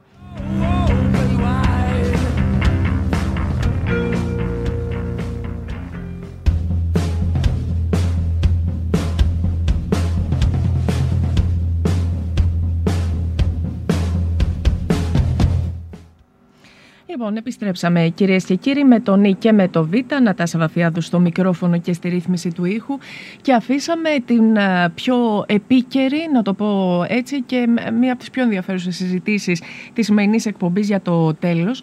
Θα πάμε να καλωσορίσουμε αμέσως τον αναπληρωτή καθηγητή της σύγχρονης βαλκανικής ιστορίας, επικοινωνίας και μέσων μαζικής ενημέρωσης στα Βαλκάνια του Πανεπιστημίου Μακεδονίας. Ο λόγος για τον κύριο Βλάση Βλασίδη, ο οποίος θα είναι ένας εκ των δύο α, κεντρικών ομιλητών της σημερινής διαδικτυακής διάλεξης που διοργανώνει το Εργαστήριο Νεότερης και Σύγχρονης Ιστορίας του Τμήματος Ιστορίας και Εθνολογίας του Δημοκρατίου Πανεπιστημίου Θράκης με θέμα τη βουλγαρική διοίκηση στην Δυτική Θράκη, η πολιτική και στρατιωτική βουλγαρική διοίκηση στη Δυτική Θράκη. Κύριε Βλασίδη, καλή σας ημέρα. Καλημέρα σε εσάς και στους ακροατές σας. Σας ευχαριστούμε θερμά που είστε μαζί μας σήμερα. Δεν θα μπορούσαμε να κάνουμε άλλωστε και διαφορετικά. Ένα θέμα το οποίο αφορά, αν μη τι άλλο, την περιοχή μας ε, και αποτέλεσε και την αφορμή της ενθύμησης της συζήτησης που είχαμε κάνει ε, το 2019, αν δεν κάνω λάθος, με την κυρία Πατρονίδου, με την οποία θα συνυπάρξετε σήμερα ως κεντρικοί ομιλητές αυτής της εκδήλωσης, ε, με αφορμή τότε την παρουσίαση του βιβλίου τους για τον εκπαιδευτικό εκβουλγαρισμό που τοποθετείται βέβαια αρκετά χρόνια μετά. Μια συζήτηση η οποία όμως σήμερα είναι επικεντρωμένη λοιπόν στη Θράκη. Μια συζήτηση κατά την οποία θα παρουσιάσετε τα πορίσματα τα οποία ε, βγάλατε από την έρευνα σε βουλγαρικά αρχεία σε σχέση με τη βουλγαρική κυριαρχία στην περιοχή την περίοδο 13 με 19 τι ακριβώς, ε, αν θα μπορούσαν να συνοψιστούν ε, σε, σε λίγες κουβέντες, κύριε Βλασίδη, ποια θα μπορούσαν να είναι τα πορίσματα της έρευνας αυτής; Ε, λοιπόν, ε, το εφαλτήριο για να κάνουμε αυτή την έρευνα ήταν η προηγούμενη έρευνα που είχαμε για την δράμα στον Πρώτο Παγκόσμιο Πόλεμο όπου φυσικά είχε ε, όλη αυτή την πολύ κακή, τη δραματική κατάσταση στα όρια της γενοκτονίας ε, στη διάρκεια της βουλγαρικής ε, κατοχής. Μάλιστα. Όταν είχαμε κάνει εκείνη την, ε, ε, την έρευνα, διαπιστώσαμε από τα βουλγαρικά αρχεία πως η, η, εικόνα που είχαμε εμείς ως ελληνικός πληθυσμός της δράμας σε σχέση με αυτά τα οποία έκαναν οι Βούλγαροι δεν ταυτίζονταν με τα αρχεία. Mm-hmm. επομένως έπρεπε να δούμε το τι αντίστοιχο υπήρχε και για την περιοχή της Τράκης. Όταν ξεκινήσαμε την έρευνα για τη Θράκη, διαπιστώσαμε ότι πολύ λίγα γνωρίζουμε ως επιστήμη, ως ιστορική επιστήμη για αυτά τα χρόνια από το 1912 μέχρι το 1919 ε, για τη Θράκη.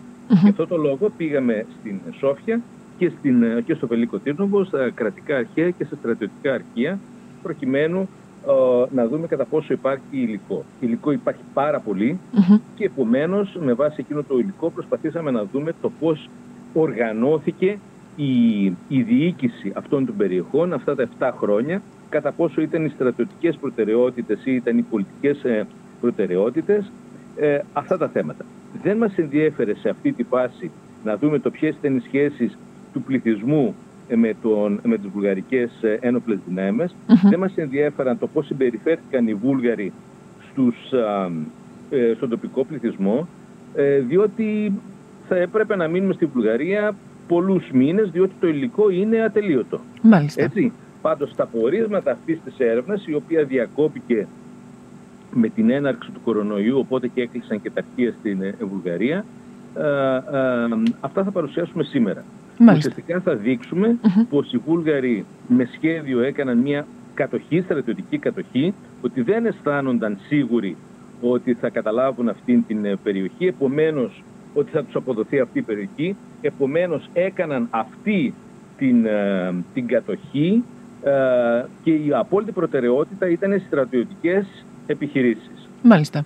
Ε, κύριε Βλασίδη, ε, θέλω να σας ρωτήσω το εξής. Έχω την, την εντύπωση τουλάχιστον από τα δικά μου, από τις δικές μου αναγνώσεις, ε, τόσο σε ό,τι αφορά τα... Μάλλον η αρχή έγινε από τα γεγονότα στην δράμα στα οποία προαναφερθήκατε κι εσείς, που βέβαια αποτέλεσαν και την και την αφορμή να πω έτσι ε, να φύγουν από την ζωή αρκετοί τότε ε, Έλληνες. Τα πράγματα στην, ε, στην Θράκη ήταν όπως είπατε και εσείς λίγο διαφορετικά. Γιατί υπήρξε αυτή η διαφορετική αντιμετώπιση σύμφωνα και με τα στοιχεία της έρευνάς σας, της έρευνάς σας στην, στην δική μας περιοχή; Ο πρώτος αυτά που σας λέω είναι με επιφύλαξη έτσι; Βεβαίως, βεβαίως. Λοιπόν, ε, ο πρώτος λόγος είναι ότι η Βουλγαρία βρίσκεται στη Θράκη ήδη από το 1912, ενώ στην Ανατολική Μακεδονία πηγαίνει το 1916. Η πρώτη διαφορά είναι αυτή. Επομένως έχει οργανώσει τις περιοχές, εκείνες τις έχει οχυρώσει κιόλας. Έτσι θα δείξουμε ε, ένα χάρτη ε, του τέλους του 1915 που φαίνεται όλη η Αλεξανδρούπολη ως ένα περιχαρακωμένο στρατόπεδο. Μάλιστα έτσι με σειρματοπλέγματα, με οχυρά, με τέτοια Ε, και ε, το δεύτερο είναι ότι δίπλα της ε, έχει και τους Τούρκους. Ότι δηλαδή μπορεί να είναι σύμμαχοι στον Πρώτο Παγκόσμιο Πόλεμο, αλλά οι σχέσεις τους ε, δεν είναι και οι καλύτερες Έτσι και επίσης ότι ε, είναι σίγουροι πως αυτή την περιοχή θα την κρατήσουν ό,τι και αν γίνει.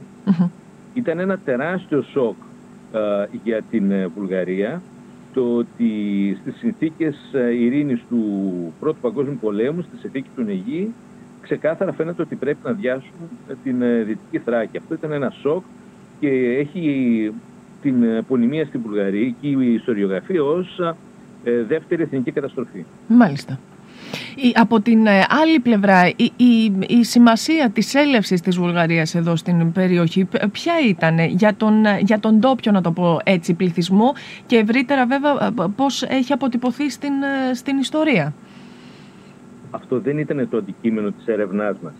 Όταν ε, βρίσκεσαι μέσα σε διπλωματικά αρχεία ή όταν βρίσκεσαι μέσα σε στρατιωτικά αρχεία, βλέπεις το, το πώς ενεργούν αυτοί που πράττουν.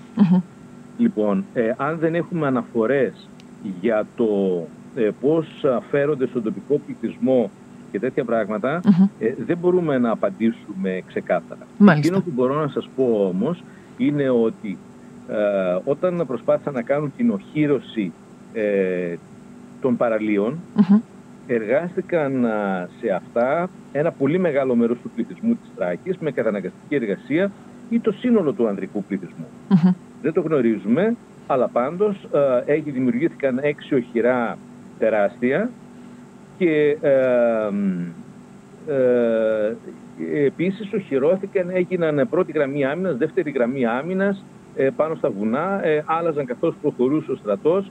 Φυσικά η προτεραιότητα ήταν ε, των στρατιωτών, αλλά από εκεί και πέρα σίγουρα έχει δουλέψει εκεί και ένα πάρα πολλοί άνδρες. Μάλιστα. Άρα ένας λόγος ήταν αυτό, ότι υπήρχε η υποχρεωτική Αυτό μπορούμε να το, να το δούμε. Και Βλασίδη να περάσουμε και λίγο στο κομμάτι της εκπαίδευσης που τουλάχιστον σύμφωνα με την ανακοίνωση αποτέλεσε και μέρος της έρευνάς σας, το πώς δηλαδή επικεντρωθήκατε μάλλον και στα ζητήματα της, της εκπαίδευσης. Και, και ε, θα πάω πάλι λίγα χρόνια πίσω σε αυτό το βιβλίο της κυρίας Πατρονίδου όπου θυμάμαι ότι είχαμε συζητήσει ότι οι Βούλγαροι χρησιμοποίησαν μεταγενέστερα βέβαια την εκπαίδευση ως ένα πολύ βασικό ε, εργαλείο εργαλείο εκπολιτισμού, να το πω έτσι, του ντόπιου πληθυσμού. Επιβεβαιώνεται αυτό και στα νεότερα χρόνια, δηλαδή ε, στο, στην περίοδο του 1912 με το 19, ε, αντίστοιχα ε, το, το στοιχείο αυτό, τι αποτυπώσε η έρευνά σας ό,τι αφορά το κομμάτι της εκπαίδευσης; Λοιπόν, εκείνο το οποίο βλέπουμε είναι ότι στον Πρώτο Παγκόσμιο Πόλεμο οι Βούλγαροι κάνουν τόσο στη Δυτική Θράκη όσο και στην Ανατολική Μακεδονία κατοχή. Τους ενδιαφέρει δηλαδή κυρίως η στρατιωτική, η στρατιωτική. Και εκεί δίνουν όλη τη σημασία και όλα τα κονδύλια. Μάλιστα. Στο δεύτερο παγκόσμιο πόλεμο τελειώνουν τι στρατιωτικές επιχειρήσει πάρα πολύ γρήγορα και ήδη από τον Ιούνιο του 1941, δύο μήνες δηλαδή μετά την έναξη των επιχειρήσεων, ε, βάσει συγκεκριμένου σχεδίου το οποίο έχει εκπονηθεί από το 1938, ξεκινούν τον εκβουλγαρισμό. Μάλιστα. Αυτό γίνεται διότι Συγγνώμη. Παρακαλώ. Ε, διότι ε, ήταν διαφορετικές οι προτεραιότητες στον Πρώτο Παγκόσμιο Πόλεμο και διαφορετικές στο Δεύτερο. Οι Βούλγαροι ε, τι κάνουν, ε, βλέπουν τα συμπεράσματα, τα λάθη τους στον Πρώτο Παγκόσμιο ότι δηλαδή ε, έπρεπε να ξεκινήσουν και άλλου είδους δραστηριότητες, να καλλιεργήσουν σχέσεις με τον πληθυσμό, προκειμένου να αυξήσουν τα ερίσματά τους. Και αυτό κάνουν στο Δεύτερο Παγκόσμιο. Μάλιστα. Και ε, κοιτάξτε, εδώ ήταν το Μπελομόριο, όπως λένε οι Βούλγαροι, δηλαδή η περιοχή του Αιγαίου.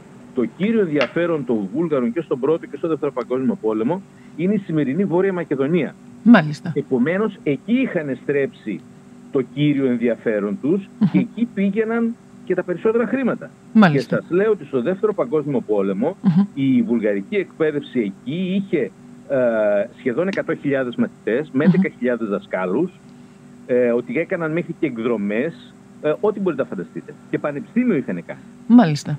Αυτά δεν τα βλέπουμε στον Πρώτο Παγκόσμιο Πόλεμο με κανένα απολύτω τρόπο. Γιατί όπως είπατε. Υπάρχει και ακόμα ένας ότι η νεωτερικότητα στην Ευρώπη, ο ρόλος που παίζει δηλαδή το κράτος, αυτό έρχεται στη δεκαετία του 30. Μάλιστα. Προηγεί... εποχές. Προηγείται σαφώς, άρα όπως έχει γίνει σαφές και από το όσο μας είπατε, η, η στρατιωτική ε, κατοχή, να το πω έτσι, η οργάνωση της στρατιωτικής διοίκησης πρώτα της περιοχής για να ακολουθήσουν ε, ε, τα υπόλοιπα σε ό,τι αφορά την ε, εκπαίδευση και όλα όσα μας περιγράψατε. Κύριε Βλασίδη, θέλω να σας ρωτήσω και για το κομμάτι των αρχείων, αυτόν τον πλούτο που όπως αναφέρατε είναι, είναι πάρα πολλά τα αρχεία τα οποία ε, υπάρχουν ε, κυρίως βέβαια στην Βουλγαρία όπου εστιάσατε και την έρευνά σας. αυτό σημαίνει ότι υπάρχει ακόμα και πολύ υλικό προς έρευνα ή η πλειοψηφία αυτών έχει καταγραφεί; Εμείς είδαμε στο Βελίκο Τύρνοβος στα στρατιωτικά αρχεία 180 φακέλους. Ε, ε, αναλυτικότατους και πάρα πολύ γεμάτους. Ε, εκτός από εμάς έχουν δει αυτούς τους φακέλους 3-4 ακόμα άτομα ε, στις αρχές δεκαετίας του 80 και ένας στις αρχές της δεκαετίας του 2000. Μάλιστα. Κανένας Επίσης οι φάκελοι για τον πρώτο παγκόσμιο πόλεμο και για τον δεύτερο παγκόσμιο πόλεμο είναι παραπάνω από 700. Αυτά μόνο στα στρατιωτικά αρχεία. Άρα είναι ένα παρθένο Χρειάζεται φυσικά α, κάποιος ε, να διαβάζει βουλγαρικά και κάποιος να μπορεί να διαβάσει και τα, όχι μόνο τις, τις γραφομηχανίες, αλλά και τα χειρόγραφα και φυσικά να έχει υπομονή, επιμονή και όλα αυτά. Αλλά το, αυτό το πρόβλημα που έχουμε αλλού ότι δεν έχουμε αρχαιακό εδώ είναι η πλημμύρα του του αρχαιακού ε, Και είναι εξαιρετικά ενδιαφέρον, ε, κύριε Βλασίδη, αν σκεφτεί κανείς παραδείγματα, άλλα παραδείγματα που τα αρχεία αυτά για, ευνο, για ευνόητους, ε, για, για λόγους που φαντάζουν λογικούς τουλάχιστον σε κάποιους θα μπορούσαν να έχουν καταστραφεί, ειδικά στην ιστορία των Βαλκανίων που βέβαια είναι και το επιστημονικό σας αντικείμενο. Πάντως με την κυρία που μαζί κάνουμε την έρευνα και μαζί υπογράφουμε τα κείμενα αυτά ε, σας λέω ότι δεν μπορούμε να τελειώσουμε την ερευνα Έτσι, γι' αυτό το λόγο και θα κάνουμε αυτή την παρουσίαση στο μεταπτυχιακό, ώστε πρώτα θα πούμε ακριβώς για τις αρχαιακές μονάδες και όλα έτσι ώστε να οθήσουμε και άλλους επιστήμονες να στραφούν προς αυτό το πεδίο Δηλαδή δεν μας ενδιαφέρει ε, να κρατήσουμε μακριά όλους τους ενδιαφερόμενους και εμείς να κάνουμε ένα-δυο βιβλία και να πάρουμε το, το ονόρε. μας ενδιαφέρει ε, να δείξουμε το, πώς, το ποια είναι η πραγματική κατάσταση και το πώς μπορεί κάποιος να υποφεληθεί από όλα αυτά. Και βέβαια κύριε Βλασίδη, μιας, ε, ξέρετε ε, τουλάχιστον στο μυαλό των θρακιωτών νομίζω ότι η βαλκανική μας ταυτότητα παραμένει ε, ισχυρή αν και στο πέρας όλων αυτών των χρόνων έχει αντικατασταθεί λόγω της εικόνας που είχαμε. Θεωρούμε τα Βαλκάνια ενδεχομένως υποβαθμισμένα.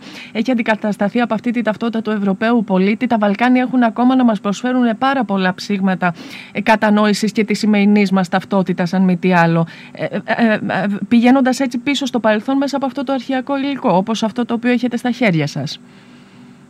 Σίγουρα. Και σας λέω ότι είναι κατάκτηση, είναι προνόμιο για τη Θράκη ε, το να υπάρχει ένα τέτοιο τμήμα στο Πανεπιστήμιο. Σαφώς. Και να δίνεται η δυνατότητα σε ερευνητές να μπορούν να εκπαιδεύονται πάνω σε τέτοια θέματα. Δηλαδή η ιστοριογνωσία που, που έχει δημιουργηθεί τόσο στο κεντρικό επίπεδο, όσο και σε επίπεδο τοπικών κοινωνιών. Αυτό είναι πολύ Ε, τα, τις δύο τελευταίες δεκαετίες ε, δεν είναι με κανένα απολύτως τρόπο συγκρίσιμη με το τι συνέβαινε πριν. Το να γράψει κάποιος ένα άρθρο ε, σε μια τοπική εφημερίδα, αυτό ήταν ο μέσος Τώρα ο μέσος όρος είναι άτομα τα οποία έχουν πολύ καλή εκπαίδευση και μένουν είτε στην Ξάνθη, στην Κουμωτινή, στην Αλεξανδροπή, σε όλες αυτές τις πόλεις. Λοιπόν, ε, αυτοί είναι οι οποίοι θα έχουν τουλάχιστον ένα μεταπτυχιακό τίτλο. Θα έχουν, ε, όχι απλώς θα γνωρίζουν καλύτερα ιστορία, αλλά θα γνωρίζουν και τη μεθοδολογία. Και το, ο ρόλος του Πανεπιστημίου σε αυτά είναι καταλητικός. Οι πόλεις δηλαδή που έχουν πανεπιστήμια έχουν σαφώς ε, καλύτερα, ε, καλύτερο ανθρώπινο δυναμικό σε σχέση με αυτές που δεν έχουν. Το βλέπουμε αυτό όπως σε πόλεις που είναι η Καβάλα και η Δράμα. Που στα αυτά τα θέματα των κοινωνικών επιστημών και των ανθρωπιστικών επιστημών υστερούν σε σχέση με την ε, Ξάνθη και την Κομωτινή. Μάλιστα. Κύριε Βλασίδη, ε, θα μπορούσαμε να μιλάμε για πάρα πολλή ώρα, αλλά νομίζω ότι ε, καλό θα είναι να προσκαλέσουμε όσους μας ακούνε να παρακολουθήσουν την σημερινή ε, εκδήλωση, τη σημερινή διαδικτυακή διάλεξη. Είναι στις 7 η ώρα το απόγευμα και στην ηλεκτρονική και στην έντυπη έκδοση του παρατηρητή. Μπορεί κανείς να βρει και το σύνδεσμο στον οποίο μπορεί να τα παρακολουθήσει. και φυσικά, μιας και το δικό σας γνωστικό αντικείμενο είναι μεγάλο και άκρος συνεπάγεται φυσικά και με την επικαιρότητα αυτή καθ' αυτή πέραν της ιστορίας για παράδειγμα με το κομμάτι του τουρισμού που γνωρίζω ότι είναι από τα βασικά σημεία του ενδιαφέροντός σας, θα σας προσκαλέσω δημοσίως να ανανεώσουμε και το ραντεβού μας για μια άλλη συζήτηση το αμέσως επόμενο διάστημα που αφορά και στα όσα ζούμε αυτή τη ε, στιγμή. Να σας ευχαριστήσω θερμά για το χρόνο σας, κύριε Βλασίδη. Καλή σας ημέρα. Γεια σας. Γεια σας.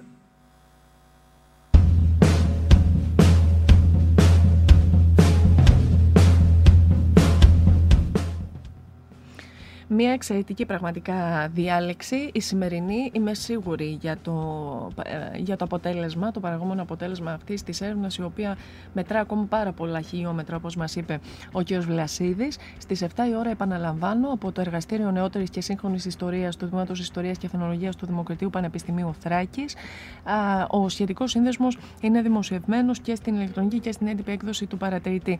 Και να υπενθυμίσω πραγματικά, ε, γιατί τα γραπτά ευτυχώς μένουν, ότι μπορείτε πολύ εύκολα με μια αναζήτηση ε, στο ψακτήριο, όπως το λέω εγώ, στην ηλεκτρονική έκδοση του παρατηρητή της Τάκης, να αναζητήσετε και την συνέντευξη που είχαμε κάνει πριν από τρία περίπου χρόνια με την κυρία Πατρονίδου, η οποία θα είναι η δεύτερη εισηγήτρια της ε, σημερινής εκδήλωσης, ε, για την ε, προσπάθεια εκβουλγαρισμού ε, του τοπικού πληθυσμού εδώ στην Θράκη. Ήταν τότε μια εξαιρετική συζήτηση και παραμένει βέβαια ως και σήμερα. Με αυτά και με αυτά θα σας αποχαιρετήσουμε για σήμερα και θα ολοκληρώσουμε έτσι και την τρέχουσα εβδομάδα βέβαια των εκπομπών καθότι αύριο δεν θα είμαστε μαζί σας. Να ευχηθώ για ακόμα μία φορά χρόνια πολλά σε όλους τους συμπολίτες μας μουσουλμάνους, τα αγαπημένα μας πρόσωπα και τους φίλους και τους συνεργάτες και φυσικά για την αυριανή επέτειο της 14ης Μαΐου. Επαναλαμβάνω ότι σήμερα στις 7 η ώρα το απόγευμα θα γίνει υποδοχή της εικόνας της Παναγίας Φανερωμένης Βαθυριακός στον Ιερό Καθεδρικό Ναό Ευαγγελισμού της Δεοτόκου. Είδατε ήδη την έπαρση της ιστορικής σημαίας της πόλης διαμέσου των social media του παρατηρητή. Θα υπάρχουν και όλα αυτά τα ρεπορτάζ ε, εκτενώς στην ε, ηλεκτρονική και στην έντυπη έκδοση του παρατηρητή και τη Δευτέρα φυσικά θα είμαστε εκ νέου μαζί σας ραδιοφωνικά γιατί ε, μέχρι τη Δευτέρα φυσικά θα είμαστε κοντά σας ηλεκτρονικά και έντυπα. Αυτά από μας κλείνουμε μουσικά, να είστε όλοι καλά. Καλημέρα.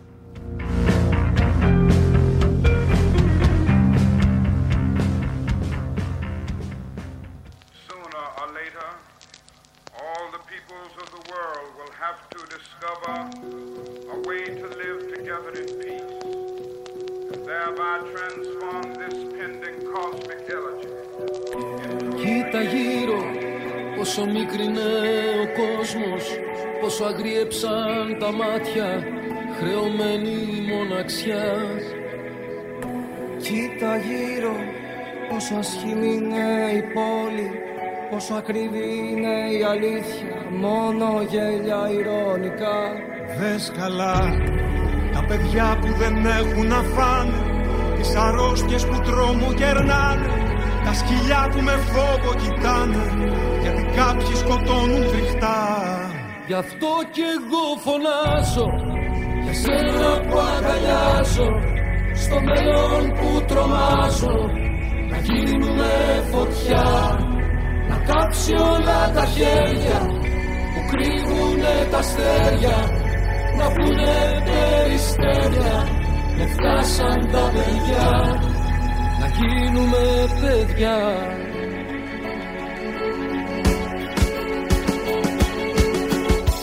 Κοίτα γύρω πόσα ψέματα συνήθισες τη μέρα. Πόσα πτώματα ξεβράστηκαν στην ξέρα. Πόσα στόματα σιωπούν ενοχικά κορίτσια που φοβούνται να γελάσουν. Τα αγόρια που διστάζουν να κλάψουν. Τις οθόνες που μας πήραν την ηλιά Δες καλά Τα γερόκια που σβήνουνε μόνα. Σαν τα δέντρα που δώσανε αγώνα Και τα ρίξαν μετά στη φωτιά. Με γέλια ηρωνικά Γι' αυτό κι εγώ φωνάζω.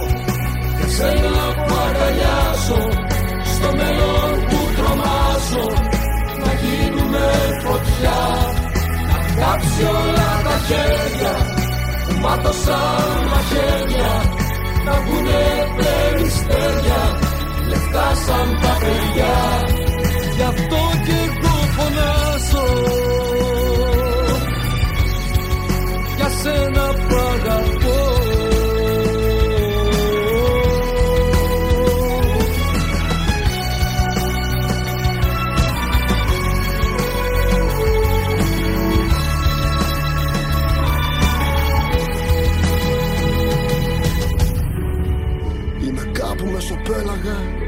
αλάτι την όρασή μου καίει Και μακάρι απέναντι να έφτανα.